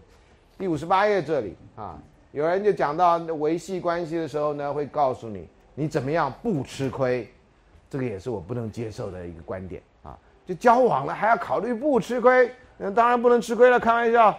啊，什么关系里面都要占上风啊，所以不吃亏呢，就叫最小利益原则。还有一个原则呢，principle of the least interest，听起来像数学的一个什么公式这样啊。那这个呢，是一九三八年就有一个研究者发现，有些人在交往过程里面会这样拿翘，公主病啊，对他来讲就王子病，这就是他最小利益原则。因为感情投入中不归不平等啊，我们现在强调平等，他就不平等，不平等你可以得到好处啊。你什么都拿翘，你就拿到好处。你在关系里面，你就是强者啊！你干嘛在关系里面卑躬屈膝呢？到时候什么也没有。这是这种逻辑啊，这这种观念的逻辑。所以呢，你看他后来二零零六年这些人的研究，情感摄入较浅的人在情感关系中比较具有权利，可以控制情情感的感情的存续。是你爱我的，不是我爱你的啊！是你当初求我跟你在一起的，我我对我其实还有很多选择的。我为什么要跟你在一起？很拽的样子，啊，那这种人在关系里面就比较有权利。拜托嘛，拜托嘛，你再继续当我的女朋友嘛，啊，我给你买跑车嘛，嗯，我给你怎么嘛，哈，法拉利那辆被刮掉那辆，可能现在被便宜贱卖啊，婷婷那辆啊，啊，嗯。第二，平等的情感摄入会有较多感情的满意度跟稳定性，啊，所以这个建议你们平等对待，有这个研究的基础，这样。所以最小利益原则是有人这样想的啊。那通常是所谓条件好的人啊，那个正妹啦、帅哥啦，通常都有人投怀送抱。以前我们在性平会时候碰到一个男的，哇，那眼睫毛真的很长，长得非常的英俊。他呢，每任的女朋友他都有战利品，这样啊，这是他那个女朋友告诉我的。好，他的桌上呢一堆战利品，因为呢他家境不不好，所以那些女朋友呢都把他当成宝来那个，送他好多东西。那时候那个女朋友要求性平会帮他要回四十三件交往中间的礼物，这样列了一个单子。我说我帮你传，我不保证他会还。我就说同学，我要看一下，四十三件呢，啊礼物啊，啊，其中还有他跟他爸爸借的钱。那借钱是以万为十万为单位的哈，不是借两百块那种哈，呃，那也在四十三件之一这样啊。我就交给那男，那男的一句话不说，这样一句话不说啊。我在我给他这个交单子前，一句话都没说啊。我的印象就是他从来不说话，所以他不会犯错，这样，呵呵，好厉害，都是那女的跟我说的啊。好，接下来呢是关系维系行为哈，有三种外在力量。第一个，控制影响关系的社会跟自然环境，譬如说啦，我们上次说过哈。那个呃，你如果心呃生理上的某些激素分泌以后，会产生比较强烈的情感，所以呢，你就一起度假呀，一起冲浪啊，一起走吊桥啊，你知道吗？啊，那个脱离日常生活，然后两个人浪漫的感觉就会借着这种外在的刺激会慢慢起来。所以为什么要度假啊？就是为了这个啊。当然，度假有很差的情况出来啊，就是我们上次说过，呃，你到到了度假以后，发现这家伙的那个表现非常非常烂啊。呃，日本在有一阵子叫成田离婚。到成田机场出去度蜜月了，等回到机场的时候就离婚了啊！你知道那蜜月度得有多烂啊？呃，所以这个不一定是只有好的结果啊。那但是很多人在问，就建议大家如何解决两个人情感关系的瓶颈的时候，通常都会建议你去度个假吧，你到外面去走走，离开你现在的日常生活环境，让你有机会见到这个人或你自己在另外一个环境中的另外一个样子。然后重新有机会点燃爱苗，啊，所以这是一个离开环境的一个做法。第二个就不满就要说出来，have it out，跟 work it out，然后加以改善，面对它，不要有什么不满意呢，就憋在心里，然后只跟自己的好朋友讲或在脸书上讲，啊，那个就很见外啊。但是很奇怪呢，真的很奇怪，大部分在关系中处于弱势的人，都会对关系不满意，然后都不敢讲。然后会在我的演讲里面出现问题，会在其他的什么 Facebook 上出现这种抱怨，啊，以前我常做的做法之一就是啊，他说老师我的男朋友怎么样怎么样，我觉得我不高兴，我该怎么办？啊，我就说你就把这个问题拿回去给他，说你在会场上捡到的问题，好有意思啊，你要不要参考一下这样？啊，不然你要怎么办呢？你不跟他讲，你跟我讲，你觉得这有用吗？我又不认识他，把他抓来打一顿吗？嗯，真是不可能嘛。第三。从透过重新整合的仪式更新关系，啊，所以说人类呢很希望要有一些固定的仪式，过年啦、过节啦，这原来都是人类社会的一个固定的韵律。男女朋友之间也是啊，关系周年庆啊，啊，那谈恋爱有的还撑不到周年庆呢，很多人就那种小时庆，各位知道吗？我跟你认识已经三十六小时了，你干嘛？你还一百二十七小时呢？啊，三十六小时算什么？啊？啊，我跟他认识已经两个礼拜了啊，我们要出去吃饭啊，我认识三周了，我说还有人这样庆祝的，你以为你活多久啊？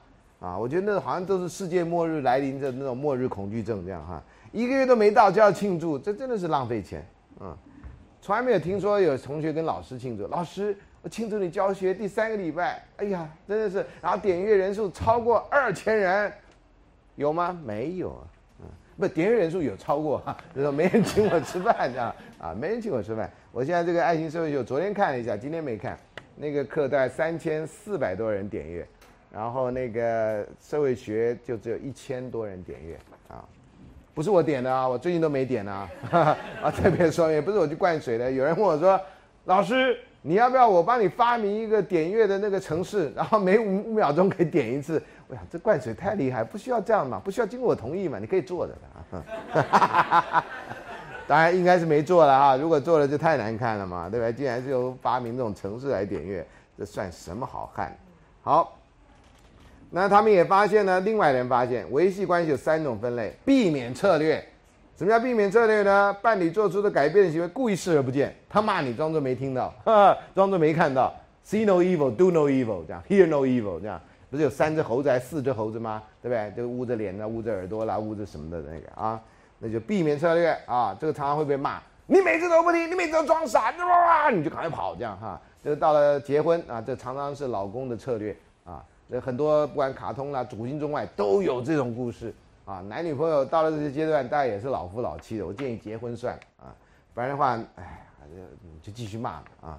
我小时候看到的那个我阿公隔壁的那个阿贝啊，那跟啊他的呢就是这个关系。我就阿公家是三个房间房子的中间那家，那我小时候就坐在我阿公家门口，就看着那阿贝这样跑过去这样啊，然后那个那阿姆呢就拿着菜刀这样洗好搞，然后就跟着过去这样哈。然后就在那个屋子这样呼绕绕绕，反正阿贝阿阿们永远追不到阿贝，啊，呃就这样一直绕一直绕，啊，原来洗老高是表示爱情的一种方法啊！我小孩哪知道呢？就看那阿阿们追着阿贝拿着菜刀这样哈，那时候也没有危险概念这样，反正从来没死过，每天都要上演几一两场这样，现在变成儿时的美好回忆，你说这不是很吊诡吗？啊，洗老高啊，所以 学到少数的这个台语是洗老高，真的是。真是不恰当啊！这应该从乡土教学来学习，效果会比较好啊。第二，就平衡策略，将恩惠跟情绪支持上保持恒定，以免关系生变啊。你就不要一次给他满足啊，没有分批给他满足，就好像心理学家做的策略。我觉得有些心理学啊，基本上是一个那种情绪虐待犯这样啊啊，给鸽子啦，一次一小时吃一次，然后最后延长两小时吃一次，然后最后三小时吃一次，看他会怎样，看他会怎样，血糖低了会怎样？真是你看血糖低的鸽子做出什么东西来嘛？然后很高兴还写一个报告，这样我就觉得心理学的人做实验，心理学的人都是都是升华的那个虐待犯啊。第三，直接办策略，就告诉他什么东西嘛，你就直接讲嘛哈。告诉伴侣应该维持不变，但是关系很难维持不变。然后大部分人呢都不了解关系一定会变，一定会变得平淡的，一定会的。所以很多人就会问这问题：我跟我的朋友啊，或我跟谁已经到了这样亲人的地步，请问我该怎么办？你不必怎么办，要不然你去度假呀，不然你能怎么办？就是这样啊，哪有每天维持高亢状态的？哪有每天晴天的？晴天、雨天、阴天就是这样子交替出现，才有变化，才有意思啊。关系中也是这样，有冷淡，有有有有亲密，这才有意思啊！每天都很亲密，每天都很冷淡，这都不对的。好，好，所以这个是这个。然后呢，他把四十九项改成十十二项啊，这就更厉害。你看这些社学这些研究者啊，包括第一项是什么？第一项在第这一页的下面，改变外在环境，就刚刚讲的哈，去度假啦哈，或者换别的地方，不要老去同一个地方啊。很多夫妻的最大的共同的兴趣跟出游的地点是大卖场，啊，你就算大卖场，你也换另外一家嘛。台湾有那么多大卖场，对不对？呃，也可以看比较商品的不同嘛，啊，不然的话，很多男生喜欢逛大卖场，有的女生喜欢逛大卖场，另外一边很难过。第二个沟通啦，哈，沟通应该是很清楚。我们会有一堂课稍微讲一下，这沟通跟这个呃 communication style 不是 Gangnam style 啊，是 communication style 也是非常重要的一个差别。第三个是后设沟通，讨论沟通，啊，讨论沟通，譬如说什么呢？常常有一方两个人哈在一起，有一方就是碰到困难或碰到难题，采取不沟通的这种策略，另外一方就会很难过。通常是男方都不沟通，就不讲话。你方说：“你为什么不讲话？你为什么不讲话？”这个事情就是叫后设沟通，在讨论为什么你不沟通，把沟通当成一个讨论的主题，这叫后设沟通，啊。那这个是呃后设沟通也是其中之一。第三、第四呢，避免后设沟通，就是要透过压抑来维持。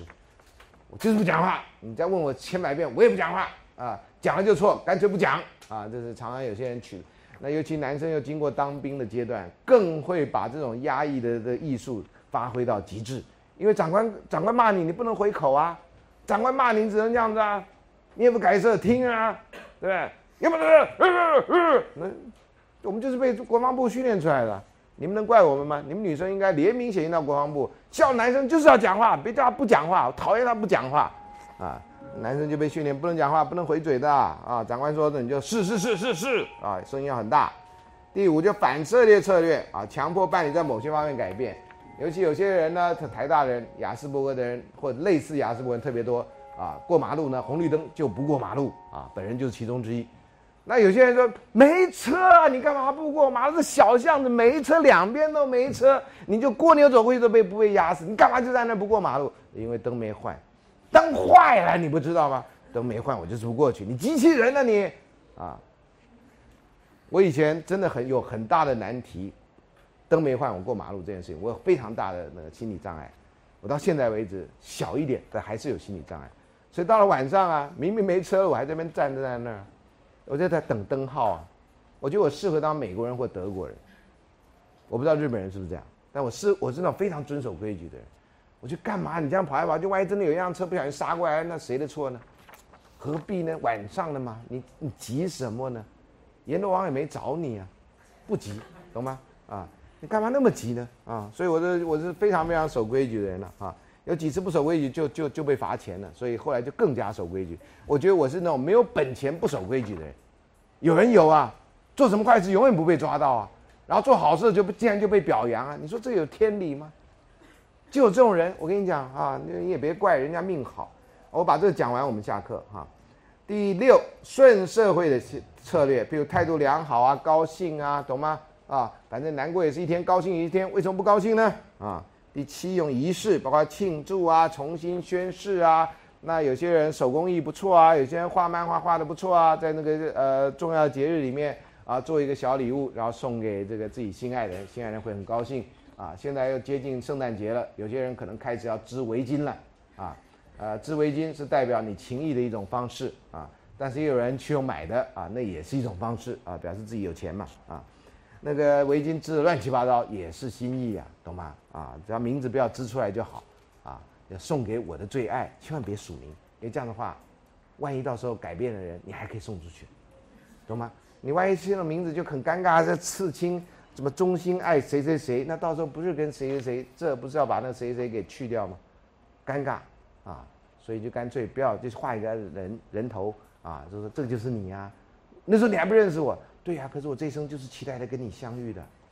你看这话说的啊，哎呦，那第八，自发性，努力具备自发性啊，呃，这自发性有时候很难啊。第九呢，在一起就花时间啊啊，对不起，我今天很忙啊啊，我晚上那个我怎么要做作业啦，我怎么样怎么样，我没办法跟你吃饭了啊，呃，那个我也没办法跟你在图书馆念书啊啊，这都是有时候的借口，会让人讨厌。啊，以前谈恋爱是在这个喜憨期的时候，哇，什么时间都可以在一起啊，呃，后来就不行啊。第十一呢，寻求外在协助，如果出了问题啊，美国人是看智商师了，台湾很少人这样做了啊。呃，你可以到辅导室去找辅导老师啊，现在辅导有个专业。第二就祷告啦，哈，那这是讲这个有宗教信仰的人，没有宗教信仰人，但也不祷告。那现在他忘了讲说，寻求外在协助，还包括上 Facebook 啊啊，或者上其他的网站寻求相关的协助。最后就是其他，那我们先上到这里啊，这是讲维系，呃，维系的策略啊，就是恋人之间怎么样维系彼此的感情啊。好，那接下来我们就跳过这一页的，跳过五十九页的下半部到六十页。六十页这边呢，他们有一个区分啊，在研究上面。研究关系维系的行为呢，有几有分成两大类，一大叫策略型的啊，strategic 的，那就是有计划的、有特定目的的维系两个人的关系，比如计划旅行，这是非常有策略的跟目的的啊，你要花时间去准备。另外就 routine 的例行性，例行性就是没有特别准备，你们两个的生活已经到了一个固定的模式，大概就是这样子做的啊。所以是习惯性的，也没有特别的目的的，就分成这两种啊。那他发现呢，策略关系的维系的行为，哈，两个人要要维系的话，都是属于第一类策略关系的。第一个要积极主动，好，积极主动，有礼貌，精神振奋的讲话，避免批评对方，不要他跟每次跟你讲话，你都一副有气无力的样子，能让觉人家觉得你好没有意义，没有没有对人家没兴趣啊，所以要积极振奋的讲话，讲话要这样。第二叫开放性，要安排时间讨论两人关系中的问题，不要去怕碰触两人之间的问题啊。呃，像在大学里面，有些时候是碰到考试啊，碰到考试大家都会比较紧张一点。那这个怎么去帮对方啊？某种程度的消除紧张。好，第三个呢是允诺啊，表达爱意啊，并且允诺未来方向。尤其是两个人没有结婚的话，在交往过程常常会搞不清楚对方是不是还喜欢你。啊，有的时候纯粹只是 撒娇，有的时候呢是真的不确定，因为为什么你最近都不理他，或者这个礼拜跟上个礼拜不太一样。啊，这等等的，那你这个如果没有沟通，没有去确认，没有再重新给他允诺，那他会觉得你是不是在，在离开他？第四个就充分运用社会网络，你也希望能够让自己的亲朋好友加入，让他们知道你们两个的关系，有时候可以帮助你们去解决问题，帮助你们有多一点的人际关系，而不是活在两个人的小世界里面。你活在两个人的小世界，有时候那个冲突会比较直接，啊，那有时候包括发脾气，我们都会有，我们都会有发脾气的时候，我们都有不想理人的时候，我们都会有一些闹小别扭的时候，那别人能够帮一点忙，那这个就比较容易过去，啊，第五就分工啊，分工家事，这当然包含那呃那个同居的或结婚的人呐，没有同居没有结婚的人，大概就这个问题就。就不存在。好，那他这个研究呢，他就发现了几个。你看，他还有这个策略。第一个是正向的策略啊，企图让互动过程愉快。聊天的时候，永远让这个。那他有几种，叫精神抖擞跟恩惠。举例呢，在他身边的时候，我要尽量表现出神采奕奕，而且正向肯定啊，不要表现很颓废，对这世界觉得没希望，然后觉得念台大都是你这生最大的什么什么什么这样哈，失败等等的啊。呃，当然有时候发泄情绪是好的了哈，啊，恩惠，为了表达我们的关心，我会帮助对方，啊，那这个谈恋爱或者这个要维持关系，帮助互相帮助这点是个非常重要的指标，呃，你如果自私自利，这绝对不可能建立关系的了，你光是帮助也不一定是关系，但关系中一定会有帮助。哈，呃，这个帮助是彼此的，但大家传统的帮助都希望是男方。帮助女方，男方来解救女方，啊，所以传统的故事里面就会这样，啊，白雪公主需要别人拯救，而不是白雪公主可以自救，啊，所有的人，白雪公主啊，灰姑娘啦，这些传统的这种女女性的这种童话人物啊，都是需要一个男的来拯救她，好像她这样才完美，啊，连费欧娜公主最后都要一个很不情愿的人去救她，这样，啊，那个胖胖肥肥的绿色的家伙啊。好，那这个是呃恩惠 favors，favor 中文翻成恩惠有时候又有点夸张哈，因为好像也没有这样。Please do me a favor，请给我一个恩惠，这个哪那么严重？我们中文的恩惠是很严重的啊，就帮个忙好吗？啊啊，另外呢就是正向的行为包含什么？正向主动啊，就算我不高兴，我做事也很亢奋啊。有人不高兴就写在脸上，然后表现在行为上啊。你家搬个桌子，他用拖的，他就不会用搬啊。告诉你他不高兴。啊，他不高兴就甩门，这也是不高兴的一种方式。然后你干嘛甩门？门跟你有仇吗？啊，有人就会这样啊。那正向主动啊。第二，回应啊，为了让他高兴，我会做很多牺牲。啊，我们以前那个时代，男生都要做这些主动的事情，男生都要扮演牺牲的角色。啊，我们那时代的那个绝绝顶的电影叫做《卡萨布兰卡》，啊，台湾翻成这个《北非谍影》。啊就是他爱一个女的，这女的后来，呃，他发现这女的原来是一个革命，一个一个国家革命分子的一个太太，就很尴尬，在他的酒店啊，那最有名的歌啊叫 Play It Again Sam，这样哈，那边有一段啊，然后那个男的呢就这样忍辱负重，最后就帮这个女的呢，呃，弄了跟他的先生弄了一张机票，然后逃离那个地方这样，啊，啊，最后最后他就跟那个当时的法国的警察。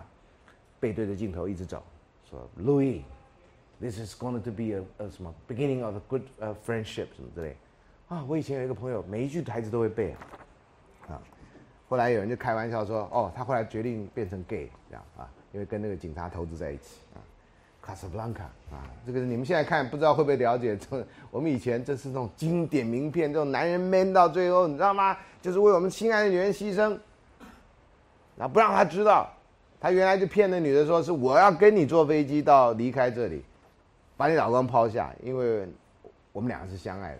最后当然他是让这个女的跟她老公坐飞机离开，啊，所以他自己留下来。啊好，第三、第第两、第二大项叫开放啊，就是直接讨论、倾听对方，并且提供意见。但是这个呢，有个限度的问题。有些人的关系后来不是提供意见，而是下指导棋啊。特别是男生，在我们那个时代，都觉得女生笨呐，女生见的世面少啊，女生常常有妇人之仁呐，那做事情常常容易被骗呐。我们男生要是不出来，女人就完了。我们就有这种忽然间这种救世主心态就会出来，啊，所以我们常常不是提供意见呐，是下指导棋。你怎么那么笨呢？你怎么去修那种课呢？你看这不是谴谴责吗？嗯，可是人家喜欢啊，你修不好吗？那个人很烂的，你不知道吗？啊，连修课也要指导，到时候就谴责你。所以很多男女关系在我们那时代一开始就是不平等的。你婚后不平等那是不用讲的，因为你没有女生期待关系是平等的啊。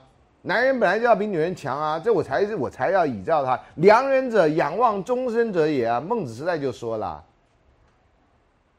所以男人要比较弱，那没有女生会看得起的，可女生就自甘那种角色。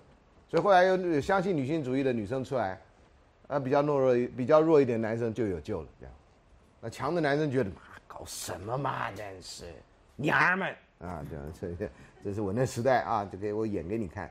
第二，自我揭露就是彼此分享没人知道的事情，这叫自我揭露。好，你不会跟老师讲，你不跟其他人讲，但你会跟他讲，啊，那我这种我的演讲方式就是大家问问题，就是大家会跟我自我揭露这样，只是我不知道那自我是谁。另外呢，后设沟通，譬如说问题跟感受啊，你会讨论两个人关系中所发生的问题，然后想到解决的方法。这个历史啊，我们讨论我们的过去，这都包含你的过去男女朋友，我的过去男女朋友啦。这要有健康的、健康的关系才做得出来。有的人就极力隐藏啊，极力隐藏啊。那有的人照刚刚我们那个开上几堂课的问题，那有时有一天有一个男的跑过来说：“哎，我现在跟你的前女友在一块儿，你不觉得尴尬到不行吗？这关我什么事？你跟他在一块关我什么事呢？啊，你为什么要跟我报告呢？关我什么事？啊？”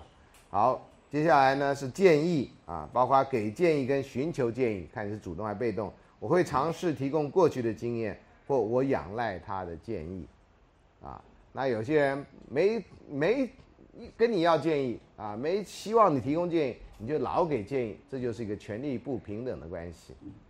有些时候呢，你只是在发出一种感情，可是呢，我们男性啊，到现在为止的训练，包括我以前也是。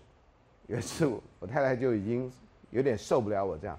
她说：“等一下，我要跟你讲的，只是我要发泄一下，你不要回答任何问题，你不要给我任何建议，OK？” 嗯，好啊。然后他就哇哇讲出来，我就差一点说：“ 啊，你要发泄，我就不要给建议的。”啊，很难呢，因为我这还是我太太已经愿意跟我讲说，请你先不要。想到给我们讲，我们男生一碰到所有问题，都认为这是你们女人要问我们问题，我们都要给答案，我们就是答案的提供者，我们是据点王，这是男人应该做的角色啊！你说哎，这电脑好复杂，都不知道怎么坏，我来帮你看，我叫你看了吗？人没叫你看，只发现他就会觉得你这个问题是在寻求协助，而不是在发泄。所以各位男同学，你上这堂课值啊！啊，我先告诉你，女生跟你讲一些问题的时候，有时候她是对你好。想让你知道，并没有这样。就像有些同志，跟自己的同性的好朋友说，很多同性好朋友会吓一跳。譬如男同志跟自己的男男性朋友说：“呃，我是同志。”很多人就想说：“那你是同志，你告诉我，那你是喜欢我啊？”就开始跳到很远的地方，你知道吗？然后说：“那可是我不是同志啊！”然后就吓得就跑掉了，这样哈。然后所以就让很多同志的同学很困扰。他老师怎么办呢？我只是觉得我跟他是好朋友，我可以跟他讲。可他就以为我喜欢他，老师我也是有品味的。你 说什么话呢？这难怪人家跑那边去。你这话还好，只跟我讲，没跟他讲啊。呃，有些同志就有这困扰啊，他说我不是喜欢你啊，可是你看你要跟人家跟跟人家出柜，你跟我说你不要误会啊，我讲出来的话你不要误会，我不是喜欢你，这这这也很尴尬，对不对？所以这个有时候啊，关系好讲话容易，关系不好你怎么讲都可以把你想成另外一个意思，人的困难在这。啊，所以怎么讲不是怎么讲的问题，有时候真的是看你跟听话那个人的关系的问题，啊，所以男同学以后听到任何事情，除非你在什么教学发展中心当小老师，那人家问你问题，你就要有问必答，其他的先请听，听完了看下文，他是要说你要我帮忙吗？啊，要，那你再帮忙，你有能力帮。不要帮忙，你就别帮忙。听完也是一个学会倾听，也是一个非常重要的一个社交的功能。好，这个是很高的艺术。希望同学，男同学特别是哈，老师受苦了一辈子，师母也受苦了一辈子啊，所以呃，希望把这经验教给你们啊，希望知道啊。呃，其他情况也适用。譬如说你在街上可能会看到一些这个残障人士，现在叫身心障碍的人士。他需不需要帮忙？你不要看了就去帮忙，你看他要不要帮忙。我啊，在二十年前在别的学校兼课，有一个学生就说他很热心帮忙，帮忙一个人过马路，结果把人家的意志给搞断了。他就牵人家过马路啊，快一点，快一点，快一点。那人家他有他的速度嘛，那不是你这好手好脚的。他觉得哎，快点，快点过马路很危险，这样啪啪啪，人家的手的意志就 give me a hand，就拿着 hand，然后就。这个汤长看起来那很爆笑，那很尴尬，你知道吗？因为你也是好心嘛，对不对？那人家也知道你好心嘛，但是你好心就就做出这种让对方很尴尬的事情啊，懂吗？如果人家需要帮忙，你看到你可以先问人家你需要帮忙吗？我觉得这是比较好的策略。他需要你就帮他忙，啊，像我今天啊，呃，到学校之前先去逛一家书店，那家书店在有个楼楼梯，就看到一个太太跟我坐电梯下来，带着一个小孩，有个娃娃车。我就先让他先出来，出来以后他就面有难色。我说：“你需要帮忙，我把你车子抬下去嘛。”感谢到不行哦，谢谢你啊，谢谢！你看这里没有没有那个，呃，我就帮着他这样慢慢把那车弄下来，然后他就一直谢谢我这样。人家需要帮忙，你帮忙；人家如果不需要，他搞不好这样不需要，碰一下就把你 那那我们就别了，在旁边看就好，懂吗？啊，这个告诉你一下啊。好，所以给建议跟寻求建议哈，人家没有要求你建议的话，你就不要乱给建议。啊，你不是开建议公司的啊？冲突啊，当他做出某些生气的、让我生气的事情之后，我会让他知道，啊，所以有时候有时候预警系统啊，你再说下去我会生气哦，这就是预警系统，啊，有人没有预警系统，马上就发飙啊，那会让大让对方觉得怎么会这样呢？我不是才好好跟你讲事情，你就气成那样？有人有这种 anger management 的问题啊，这我以前应该有讲过。最后一个是同理心的行为啊，同理心行为就是说，你看我们会倾听彼此的意见，不妄加论断。最难的已经是倾听了，倾听完了还不妄加论断，接近圣人的境界，同学或者治疗师的境界，辅导老师的境界。我们大部分人听到一半就开始给建议，开玩笑，这还听得下去吗？这听下去，这世界要毁灭。然后你还不给建议，听完了还那边需要帮忙吗？啊，你知道这个真的需要很高很高的智慧啊！同学，老师都不容易做得到啊！我希望你们能做到。老师做不到，不表示你做不到啊！所以这是沟通的时候啊！你如果能做到这个，同学，你已经到了化境啊！啊，我要拜你为师啊！第三大项叫允诺，公开跟私下的允诺啊，这个 assurance 是很不容易的啊！因为我们答应人家一件事情，你不能随便答应，你答应了，你就要做得到啊！那个在孔子里面讲到“民无信不立”，你答应什么事情，你就职什么事情，你就是要做到那个职位要求你的，你不能做了以后在脸书上大放厥词，还跟这个还说自己跟二十六岁的学生差二十几岁的学生谈恋爱，二十七吧，啊不是二十六啊，啊虚岁可能二十六，OK 啊，你要支持啊，我支持他个人的成就跟目标啊，我们跟人家交朋友，跟人家建立比较深的关系，就是因为我们的信念相近，就是不相近。另外一个人也会支持我们，这常常是我们要跟人家在一起的，或觉得跟他在一起的舒服的原因。第二个就 comfort 舒服啊，我们在一起的时候感到就感到错了啊，用这种感到就麻烦了啊，感到舒服并且相互支持，你跟他聊就是聊得来，你听他讲话就是舒服，就只有他聊你啊，啊，这就是最最人跟人之间愿意在一起，所以你要去告白，你要让人家觉得跟你在一起聊天是舒服的，所以你必须至少维持基本的整齐清洁，身上不要有味道，尤其男同学，你都不知道你身上，其实在天气热一点，你身上有很多味道。我不是说你要擦古龙水，但至少头发像是洗过的样子，OK？啊，不要那种头发粘起来，像希腊神像，懂吗？啊，就那一久一久的，你希腊人不洗头吗？戴琴海跳下去不是起来就是不一样，还是他就天生卷发啊？呃，还有很多同学呢，就穿着睡衣就上课啊，他去一天二十四小时，Seven Eleven 都穿那样的衣服，这样讲。啊，你至少换一件干净的衣服，没有味道的衣服，OK？没有味道，你知道吧？啊，哎，我那天我们有个我们社团不是上次来来这边招生嘛？我们社团礼拜一有个活动，那社会人士开放参加，社会人士来都没什么味道，同学来都有味道，味道都很大，所以后来就开窗啊，我说那个味道，后来静下来就还好，昨天还蛮热啊，尤其有些人匆匆忙赶去会流汗啊。你有时候真的不知道你有多大味道，你请旁边的人告诉你，啊，有的人真的很有味道，啊，不是那个意思，你懂我的意思啊？不是那个意思啊。然后需求满足，我尽量会满足他的需要，满足对方的需要啊，这也是呃我们会跟人家在一起的重要原因。公开宣誓啊，我对我的姐妹表达无条件的爱啊，为什么是姐妹？这到底是女生还是什么？我就不知道啊。第四大项是社会网络，就是你的朋友跟你的家人，我们简单说叫亲朋好友啊。那亲朋好友呢？那还有呢，就是分工啊，分工。那分享打扫的责任，这当然要住在一起啦。美国的大学生很多人是跟别人同居的，所以他会有这一项。我们在台湾呢，有人有，但是这一项大概不太清楚。如果这一项的话，大概就是你在上这个服务课程的时候，服务一啊会跟人家分工打扫这样啊。第五大项呢是共同活动啊，你如果在一起没有从事共同活动，这对很多人来讲是很奇怪的事情。会在一起共度时光，不管去看夕阳啊，或者看日出，或者干什么都是共度时光。第二个例行事件和场所，只有美国人大学生才会去酒吧，我们在台湾的人大家就是一起去哪里？什么陈山顶买一个什么东西呢？我第一次听到陈山顶，我都以为那是什么东西这样啊，原来是卖饮料的。我记得。在陈山顶之前是一个卖西瓜汁的，啊，那地方真是真是好地方啊，就刚好在那个口上，啊，仪式啊，参加周末足球赛啊，或者呃要看棒球赛，支持哪一队？如果你最近支持新龙牛，你就有点困扰啊，因为好像要解散的样子啊。以前同学里面不少人支持这个黄色的那一排叫什么兄弟象是吧？然后后来这个迁赌案以后，很多人真的哀动如上考妣啊。真的哀动伤，你那么相信那个团体，竟然是这样子。其实他丢脸关你什么事？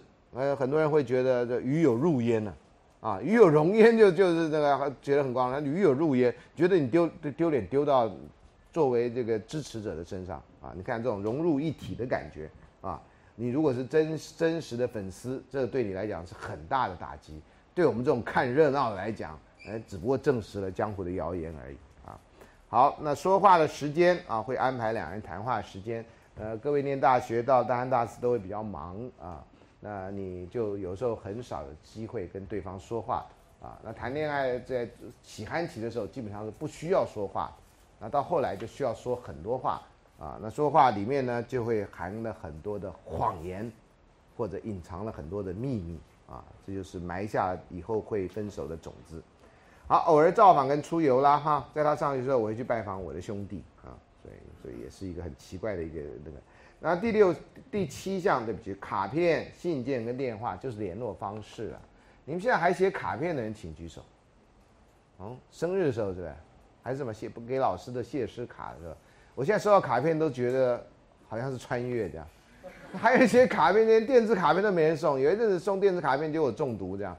所以我就就公开说拒绝接受电子卡片，这样，那学生就好吧，那拒绝他也不知道该送什么，就越来越少人送，这样啊，所以当老师不能随便拒绝什么事情啊，这样会降低人气啊，嗯，所以好，我们会写信给对方，你们现在传简讯了哈，所以你们现在失去了作文能力，你们现在只有造句能力，啊，你们句子还可以造出来，那已经不错了啊，有人连担心你们这代人连造句能力都没有，你们现在只有图像辨识能力，啊，这样。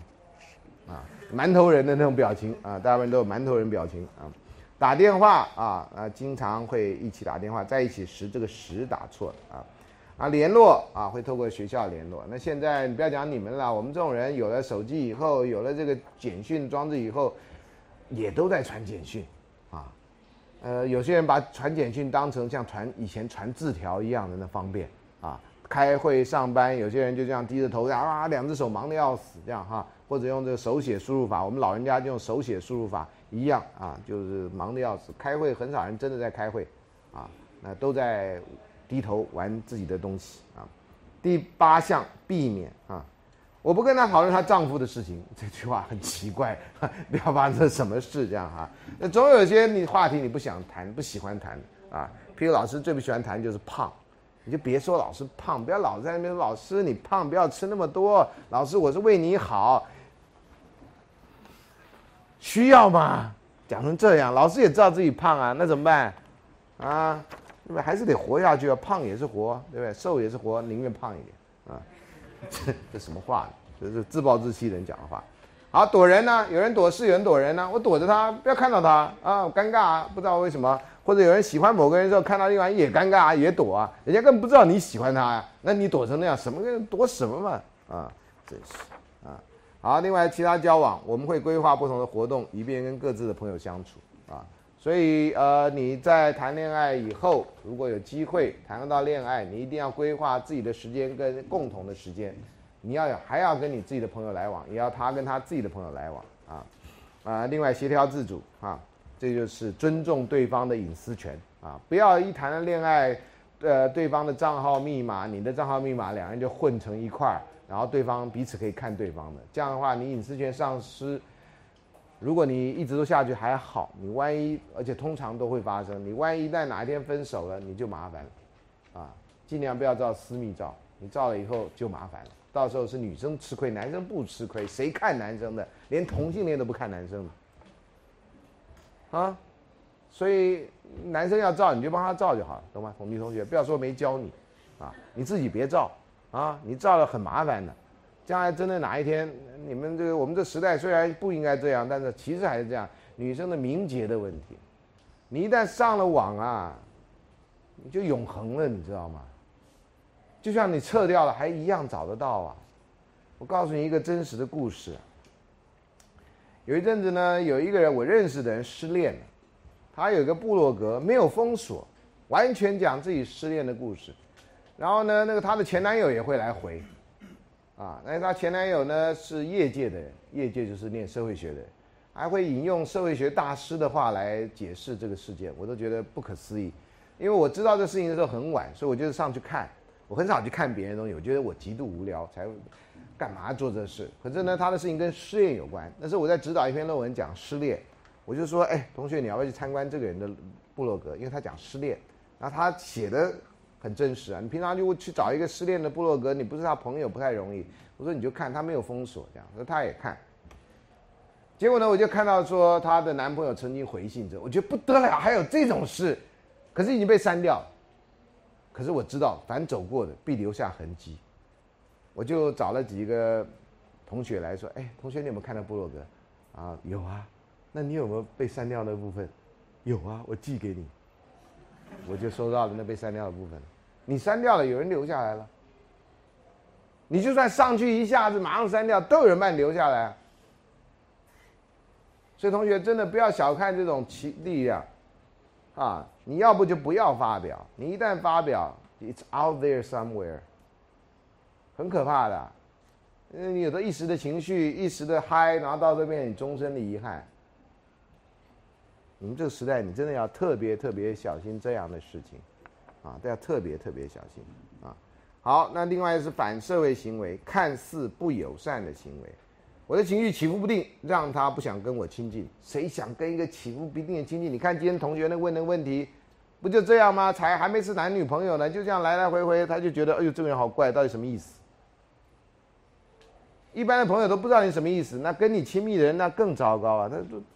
招谁惹谁了？跟你这样啊，间接就我对他的朋友很不客气。有人不，有人就会让你的朋友觉得很尴尬。如果你跟他在一起好，他的朋友某种程度就要变成你的朋友。你如果不行，然后告诉他说，给他下指导棋。我跟你讲，你别跟那个人在一块儿，我觉得那个人不是好人。我看他看你的眼神，我知道色眯眯的，他要追你。你忽然间变成这样，然后他当然很难过了。因为他的朋友，你批评他的朋友，某种程度就在批评你。就像他的朋友要批评你，他也会很难过的。可是有人不懂啊，有人觉得你不了解啊，你过去都没有认识我，我这人很会看人的。你这样就想希望掌控一切，这种 control freak 啊，呃，最后你的生活真的会过得很惨。不过这个 control freak 可能是男生，可能是女生，没有性别上的差异啊，一般很难碰到了啊。那但是碰到的时候，你最好第一件事情就是逃啊，你不逃的话，你很苦啊啊啊。另外幽默，最后啊，这个笑话和讽刺，这个汉错了，不然的话，我刚刚想笑话用什么来汉讽刺呢？对不对？真的是啊。正面的呢，彼此称呼对方好笑的绰号啊，像老师这样，可能就会被叫做“赌毒”这样哈，不是某人就被称为“赌毒”嘛，对不对啊？那个著名的官员啊，跟二十六岁谈恋爱人，他的那个就叫“赌毒”，因为他也觉得他胖胖的啊，懂吗？那为什么他胖就没人说他胖呢？那我胖就有人说呢？对，我当政府官员，你试试看，你敢说吗？啊，好，所以会取一些好笑的绰号啦，哈。那啊，通常在国高中中中国高中生成长过程里面。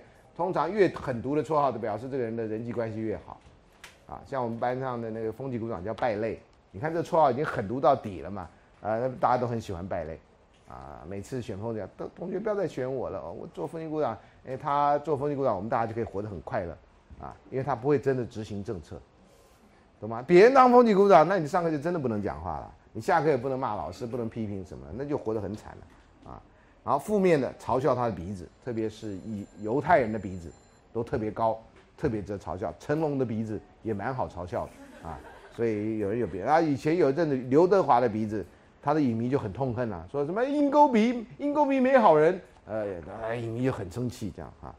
哎呀，这真的是没有必要。好，那接下来他有修订了哈，你看这个前面第一栏啊。它呢设的某些的这个指标在第二栏有时候并没有出现，我这样子列呢，你就看出来它修订了哪些，那哪些被删去。第一栏有，第二栏没有的，就是被删去的；第一栏有，第二栏有，就是延续的；第二栏有，第一栏没有，那就是它新增的。啊，你表格用这样的画就会很清楚。你看第六十四页，六十四页的二第二项完全原来在早前早十年的时候是没有的啊，善解人。了解的善解人意啊，原谅我啊，他做错事会道歉啊，不会批评我啊，这都是原来他不觉得很重要的，那后来在研究里面发现很重要，就补上来了。那开放后来改成揭露，你看它也是，那原来有多就四栏的，现在这呃这里面五栏只有两栏有延续下去，这样哈。那第六十五页，允诺允诺几乎都。前后都没有太大的差别，啊，网络部分呢也没有太大的差别，这多加了两项，这两项在六十六页的地方。那工作的部分呢，基本上是，呃，前面三两两项是一样，第三项略有不同，第四项也是一样，第五项后来没有，啊，这是他研究这个两个人关系的维持都做哪些事情。啊，做的有点细。那接下来呢，是另外一些人在研究关系为什么会转变。那通常会研究关系变迁的阶段，这是我一开始讲的哈。呃，爱情的关系或人际的关系都是不同的阶段在发展的哈。那重要亲因素呢，就是那三个，这是 Sternberg 的说法啊。那他就研究出来十种对关系发展具有重要性的特质：沟通、聊、沟通跟支持。啊，你要跟他讲。啊，两个人要要要沟通彼此想法，然后你要支持对方所做的决定。第二个，你要了解他，要欣赏他，你不要觉得他做的事情都很无聊啊，没意义，干嘛浪费时间？这个赚钱最重要，你花这你做这个事情能赚钱吗？啊，如果个人两个人在价值观上、金钱观，特别是都不能一致的时候，这很辛苦的。啊，你花钱吃蛋糕干什么？那都是卡路里啊，我们应该把钱省下来啊。有人呢，就我知道有些人交朋友呢，在第一，在第一年就筹划两个人要存第一笔定存，这样。那种对于每一餐呢，都设计的非常的，说我们希望在几年之内能够存到一笔十万块的定存，在以前，我说哈，你们才刚交往，你就开始这样设两个人要存钱存定存，嗯，这样子存我们的结婚的基金。你才刚交往，你要存结婚的基金，那不是到时候请客请多一点人，基金不就来了吗？你要基金就白兰氏嘛，对不对？哪都有卖的啊。我觉得这是我见过这这二十几年前非常有远见的。不过两个人没多久就拆，啊，这是我见过在谈恋爱把经济看那么重的，双方都不是穷人，都不是穷人啊，那看得那么重，这也蛮奇怪。第三是容忍跟接受，啊，容忍跟接受有些缺点。啊，反正每个人都有不同的优点跟缺点嘛，那缺点你你你要把它当成缺点嘛，啊，或者你就接受它嘛。像有人胖嘛，对不对？那你要接受那个人胖，你觉得胖的人跟这胖的人在一起很舒服啊，就不用再买那抱枕啦，懂吗？啊，你抱着他就跟抱枕一样嘛。冬天的时候比较发发热，你就不用买暖暖包啦，对不对？你们都不了解胖的人的好处啊，再胖下去还可以到日本发展呢，对不对？啊，那就太胖。第四，弹性跟可塑性啊，呃，我们人基本上都不是一个完成了的动物啊，我们都在不断的魔术之中啊，在 molded 啊，在不断变化之中，所以你不要期待你去认识一个人，那个人已经是一个被是一个完成的作品，你要想到你也不是完整的人，他也不是，那两个人交往，不断的让自己跟对方变成更好的人，两个人关系更好的关系，我觉得这是很重要的。很多人都期待，尤其有些女生啊，到了二十几岁毕业以后，说：“哎呀，好男人都嫁人了。”好男人这个概念，啊，如果你是认为有一个好男人在市场上，然后那都被人家捷足先登了，那你真是错误的。很多都是男人，然后经过了这个两个人的磨合以后，才变成你所谓的好男人。好男人不是天生的。以前西蒙波娃写《第二性》的时候说，女人不是天生的，那一样，男人谁是天生的？没有人是天生的，都是不断的受过文化的这种刺激以后，然后或者是跟在交往过程里面，透过对方愿意跟他沟通，了解到自己的一些错误，愿意改善，那都是这样来的。好男人是被训练出来的，就像好女人一样。那你都不愿意叫坐享其成，同学，你的时代已经过去了，你下次穿越的时候，选择一个比较好的时间，啊，所以你还不能了解这一点啊，要等好男人出现，等好女人出现。你等吧，那个 bus 不会来的，啊，不要说我没告诉你啊，已经过了这个什么，哎，我昨天上网去查那个台北等公车，结果已经停，公车都不开了，它就有一个四个字的停止服务，对对对，叫停止服务，啊，好，价值观跟你的能力啊，而我要当总统，呃，是，很多人想当总统，但你有没有能力做到啊？你在四十岁以前是不可能的啊。啊，中华民国宪法规定是不是？还哪里规定？不到四十岁不可能选总统啊！你继续说吧，这样啊，有什么意义呢？啊，这个你没有能力嘛，啊，没有能力，然后做了做了总统变阿斗，那何必呢？被历史耻笑，还寻求自己的历史地位，呵，啊，阿斗的历史地位是什么？就是阿斗吗？啊，连诸葛亮帮着你都没用啊！各位念念三国啊，老师最近在念三国。啊家庭跟宗教啊，也是一个重要因素啊。那有些家庭，有些同学会说，我不能跟单亲的人来往啊。好，那天我到这个中学去演讲，有一个学生啊，就说：“老师，那你认为单亲家庭怎样？”我说：“同学，不要看形式，他可能是单亲，可是在情感上面，有些我知道的单亲家庭，父母亲对小孩的教育还是有联系的，他们已经不是夫妻了。”但是是你爸的还是你爸？是你妈的还是你妈？不管你爸现在娶谁，你妈嫁谁，还是你爸还是你妈？你们关系不会因为你爸你妈的婚姻关系而终止啊。所以单亲有的人真的是不来往了，弄得很难看，小孩也被卷在其中，甚至小孩完全不知道这是什么关系，这是一种。那当然单亲在这里就是不好的意思。那我知道有些单亲很健康的。啊，爸爸跟妈妈还是跟小孩有来往，爸爸妈妈之彼此之间也是和善来往，啊，那至少保持表面礼貌，至少不像他们当初住在一起的时候那个样子的可怕。有的爸妈住在一起很可怕啦，吵架弄得小孩不知道怎么办才好啊，啊，小孩睡觉以后吵，你以为小孩睡觉啦？小孩聪明的没睡觉，躲在被窝里不知所措，不知道自己错在哪里呀？为什么爸妈会那么糟糕？那生了他，他是什么玩意儿啊？所以我说，这不是单亲双亲的问题，是单亲或双亲怎么去处理这个关系的问题。你会处理关系，那就没有单亲双亲的问题；你不会处理关系，双亲也像单亲呢。我上次不是讲过有一个有个女儿说什么早餐要请她爸妈吃早餐，要跳楼，有没有讲这个故事？我有讲过嘛？啊，你没听到的话，回去看一下，看哪一天的那个，那个就是啊，双亲啊，而且双亲都还不错啊，双亲都还不错啊，所以不是这个，各位千万不要有这个误解，是一个这种形式上完整的那种叫做单双亲或单亲啊，我觉得这也是社会常常误解的地方，所以造成双亲的污名。所以很多爸妈呢情感不好也不敢离婚，就是怕你有污名很难长大。但是你这只是社会污名，你心理上那个那个那个那个点那个那个遗憾，不是你爸妈不离婚就能够解决的问题，啊。好，另外呢财务杂物的问题啦，哈，外表激情浪漫的问题，这个外貌协会人特别会注重这个。还有呢，就有人觉得所有的关系啊都应该激情浪漫，所以呢，万一两个人变成亲人以后，好像就没有关系的，这都是误解啊。喜欢跟友情还有忠诚的问题，忠诚的问题被越来越不重。你看，随着时间改变而越来越重要特质什么？共享的价值。你年华老去，可能不像以前那么漂亮啊，正妹也不够正了，帅哥也不够帅了，但是你还有共享的价值，这是两个人会撑下去重要的东西。你看到他还是像当初看到他那样，他的一颦一笑，不会因为多了一个皱纹，少掉一点对你你心中的重要性。第二呢，愿意回应对方做改变，啊，表示你是爱他的，你愿意为他做一些改变。第三，愿意容忍对方的缺点，啊，胖一点算什么呢？对不对？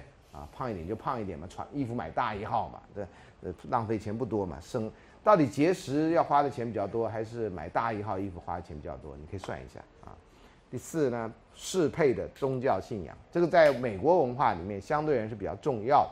在台湾，除非大部分人都不太对宗教都没那么虔诚，有信教，但是都不是那么虔诚，所以这个问题就相对而言少一点，不是没有啊，少一点啊。那越来越不重要的是什么呢？对于彼此的兴趣，所以很多夫妻看起来不像夫妻，就是共同过生活的人。所以你们在家里看到爸妈，觉得那两个人是夫妻吗？啊，这都那他们就一起经营这个家呀，啊，这是已经浪漫的特质不太那个啦。那他也没外遇，他也没那个，那两个人就是共同，就以前就说法就是要过日子啊，啊，没有那么多浪漫想象，就是过日子，让你也过得好啊，啊，那这个时代的不同，价值观不同。第第二个呢是面对彼此的家长是越来越不重要，彼此家长关心什么事，第一年可能很重要，后来就越来越不重要。第三呢，专注的聆听彼此也越来越不重要，常常爸妈讲话啊，或者夫妻老夫老妻讲话。是牛头不对马嘴的，啊！我跟我太太有时候讲话就是牛头不对马嘴的。我一回家说：“狗喂了没？”我太太说：“哎，那个什么钱交了没？”这样哈，嗯，然后我们就这样，他讲他的，我讲我的，然后都听到了，这样啊。只要没有说没，那就表示有，这样，啊。那我还算跟我太太有很多共同兴趣的人，还很多聊天的人啊。呃，我们有时候像你今天晚上因为要跟同学吃饭，所以大概不会马上回家。呃，不然的话，我回家吃完晚饭。我们就到中间墙遛狗，一个差不多一个钟头，就这么聊天，啊，聊天都会聊到我的肚子。他为什么你肚子那么大？我就看看天，我说苍天无语这样啊。那你不要逃避问题啊，是不是你站姿不对？我就继续走啊。我说我大概走姿不对，反正就有时候很难逃得过同学啊。有时候同学也会讲。你就不能看我的胡子吗？讲讲我胡子呗，啊，好，好，随着随着时间会改变，就宗教的这个哈，哎，人很奇怪啊，到了四五十岁啊，忽然间对宗教的问题、对人生生命的问题会有不同的体会，尤其万一有同学之间啊，就是从小念书的同学朋友之间有人开始死掉了，哎呀，你开始注重养生啦，开始注重生命啦，开始注重哎老朋友要多联络啦。哎，这事情在你三十岁的时候不会出现，四十岁的时候不会，而五十岁的时候左右就出现。还有呢，开始对传统文化价值哎感到有兴趣。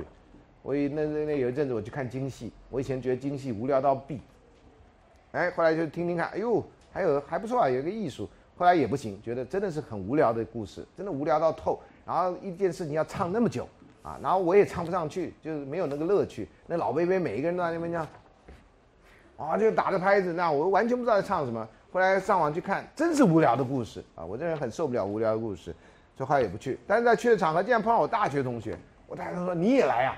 你看对不对？我们现在上了年纪的人就喜欢传统文化。我想，嗯，你上了年纪，我可没有，我是胖，OK 啊，反正就很高兴。他说你有没有学书法？后来我就是想去学书法，也没有。但是最前几这个暑假，连做梦都在写字啊，同学多可怕呀！啊，后来还是最近比较忙，就没写了啊。好了，那像那个关系里面有所谓七年之痒，七年之痒原来是一部电影啊，也也是一个英文片语，但是在社会学的研究里面发现。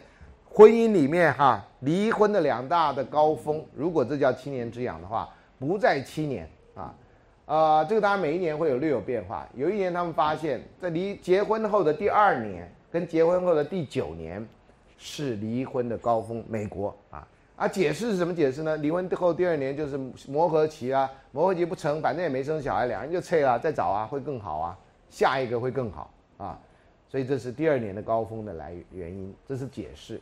另外九年呢，就是说等小孩，那你的结婚以后生了小孩，小孩到了小小学一年级或小学二年级，甚至小三的时候啊，你就开始觉得，哎呀，这个以前都为了照顾小孩啊，夫妻之间疏于沟通啊，那等到小孩去上学，两个人要面对的时候，已经有七有已经已经有一段时间相互之间没有什么来往，你就忽然间觉得陌生人。那美国又很强调这种，要受到这种浪漫文化的刺激，两人就离婚算了。那就离婚了啊！所以这是美国学者对于美国那种离婚的两个高峰的一个解释，这样啊。那台湾的文献我没找到，所以很抱歉，不知道台湾现在怎么样。这常常有变化的了啊。那成功怎么样预测关系会成功呢？第一个就愿意花时间相处啊。第二个愿意回应对方改变啊，这是 Sternberg 的发现啊。那呃，爱的表示跟行动，这是表示两个人啊，大概会从事的行为。呃，有些研究是这样讲：第一个，情感的支持，这个大概没有什么太大，跟前面没有什么太大那个差别。第二个是生活照顾，啊，生活上面他会照顾，你会照顾他。比如天气冷啦啊，他就会带你去吃比较热的东西啊，或者会把衣服带来给你啊，或把他自己的长袖衣服脱下来披在你身上啊。这好多都被认为这是男性温柔体贴的象征，啊。这个像杰克跟罗斯啊，这个铁达尼号，对不对？跳到水里的是谁？是杰克吗？不是罗斯吗？罗斯为什么不也一块跳下去呢？You die, I die. You jump, I jump. 前面不是 You jump, I jump 吗？两个人讲的像像真的一样。到时候他跳下去，他就不跳下去了。谁是违背这个诺言的人呢？罗斯啊。所以后来我们就称为吃螺丝。对不起啊，这个是搞笑的啊。好，那呃，这日常陪伴也是了哈。日常陪伴，不要小看日常陪伴这功能哈。现在当然，如果你 要花钱雇人陪伴，那要花很多钱的啊。也有这样的，也有这样的工作啊。哎，不是伴游小姐哈，不是啊。日常陪老人的那种，有有专门机构在做这样的事情，也有训练这样的人员啊。那个是需要付钱的。还互赠礼物啦哈，礼物是一个非常重要的表达两个人之间情谊的一个一种方式。另外就分享秘密啊。那在有些研究里面，在四六十八页这里哈，我个人觉得这件事情颇为无聊。但是有时候学术研究就到了这种无聊之境。这两个研究呢，就到底爱情的发展有哪些阶段，或会发生哪些事，所以他就列出了五十一项。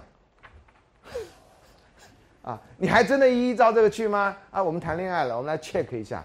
呃，两人相遇，check；两人共同兴趣开始闲谈，check。啊说不行了，我们没有第三这样，啊 啊，所以这个你可以你可以当做很有趣的，像像在理发美容院里面，你知道等时打发时间用的，你可以试试看，到底你曾经有过一段恋情，你到底 check 了几项这样啊？你自己试试看。我个人觉得列出来啊，可以占篇幅灌水这样啊。呃，当然不是所有的爱情都朝同一个方向发展哈。他到最后你看，五十是同居，五十一是订婚。同居到订婚有一段很大距离，甚至有人不会同居，或者同居人不会订婚，或同居人也不会结婚啊，这个事情呃都有一个不不同的比例。啊，接下来这个研究呢啊，他有研究什么 RCCU，他们又希望把这个关系维系呢建构成一个模式。那这个呢呃你自己看一下就好了哈。我觉得这个也没有什么太明显的那个，有时候就是学术名词多一点。其实内容不是没有脱离上面所讲的那些东西，你还是一样，行为上你要做什么，态度上你要怎样，那你跟对方要怎么样互动啊？那在七十页这里哈，有一个呃，他们整理了两个人关系是向心力的类比跟离心力的类比，怎么样让两个人关系更紧密？跟怎么样让两个人关系疏离，他们发现了这些因素，这些因素其实跟日常生活经验差别不会太大啊。这种研究爱情中有时候很麻烦，就是你真正要研究的东西跟学术研究的东西，啊，学术研究东西跟日常生活的经验不会差别太远啊。一就是承诺，这是向心力，你有承诺，两个人关系真的比较容易维持。第二，宗教信仰，这在美国啊，这种强调宗教信仰的国家。这是很那个的，他们觉得你没有宗教信仰，这个人就有点奇怪。现在当然听说这个美国的这个呃国土安全局标定恐怖分子的时候，有几个指标，其中一个指标就是你没有 Facebook，你没有 Facebook 人，这没有朋友或者你隐秘的人，这种人是国家安全的威胁。那孙老师在美美国啊，现在就不会，因为我有粉丝页，我有自己的网页，哈哈只是不太会用而已啊。好，第。三自我认同啊，你觉得你是一个什么样的人？这点是非常重要的。那我们大部分同学在大学里面常常不知道自己是个什么样的人，也不知道自己要变成什么样子啊。然后一天到晚被长辈威胁啊。你们现在长辈威胁你们的事情，我在大学时候都被威胁过啊。昨天我还跟我的研究生聊天啊，老师这不是新鲜事，我哪是新鲜事呢？我上课都跟你们说过啊。那他因为好久没见了，我就跟他说。啊，你们那时候也找不到事，我说对啊，那时候说毕业就是急失业，我们那时候也都过考国家考试啊，只是我们那时候大学生是全台湾前百分之十八的高中生才能当大学生啊，你们现在所有人都是大学生啊，这有什么稀奇的？我说这是大最大的不同啊，还有那时候我们都怀抱希望，哎，我们的政府那时候比现在烂多了，我们的政府是集权政府啊，威权政府啊，你们现在是民主国家，是你们一票一票选出来的。再烂也是你选出来的，我们以前不是啊，你看骂他，那现在你要骂谁呀？不是你选出来的吗？你不是当初相信他吗？好了，那我把这念完哈。第四呢是无法挽回的个人投资啊，这也是向心力，你投你投下去了就不要期待挽回啊。第六第五呢是有小孩，很多台湾人也相信有小孩关系比较不会破裂，但是这是婚姻哈。你如果是男女朋友有小孩，这大概就破裂的重要原因哈。这很多人一听到女朋友有小孩就不见了，人间蒸发啊，到到澳大利亚打工去了什么之类。六法律规定啊，有法律规定啊。第七财务的义务。第八社会网络。第九没有其他选择。你说这什么话呢？这样第七第什么 A B C 猪是不是啊？以上皆是，以上皆非这样哈。第十觉得两人关系有未在未来发展可能。离心力呢，就是会让关系扯掉的关的那个，就是不用不使用维持关系策略，你根本就不想维持不维持这关系嘛，啊，叫你出去也不出去，叫你看电影也不看电影，什么都不知道都不，那你干嘛跟他进入关系呢？第二，感情的一个月半衰期，呃，半衰期有人翻成半生期，是从化学的元素的的概念来的，他意思就是说感情每隔一个月会减量一半，减量一半，到后来减到趋近于零一样，就慢慢会冷淡了。所以你要是提出过这样的问题，说，哎，我跟他已经越来越没感情了，那第一个，要不然你们就是去旅游，重新 rekindle 你的，重燃你的爱火，要不然你们大概就是走向慢慢走向分手之路，啊，结婚通常不是重燃爱苗的方式，不是，啊，因为你都太熟悉了，没有什么变化，没有什么成长的话。那我们今天先教到这里，下礼拜大概会讲一下第三者的问题，因为这是困扰很多人，然后这也是在感情的结束的一个前兆啊。大有有某一部分，我们还不知道到底有多大部分，有一个部分的感情的结束就在于第三者的介入，没有第三者介入，我们很难想象为什么感情会结束，这也是一个很奇怪的地方。所以常常一方提出分手，另外一方就说。你告诉我那女人是谁，或你告诉我那男人是谁？没有那个男人，没有那男人，没有那女人，为什么要跟我分手？你知道吗？所以大部分人会期待你如果有个第三者分手，还可以找到理由；如果没有第三者，那为什么要分手？这我们下礼拜再说。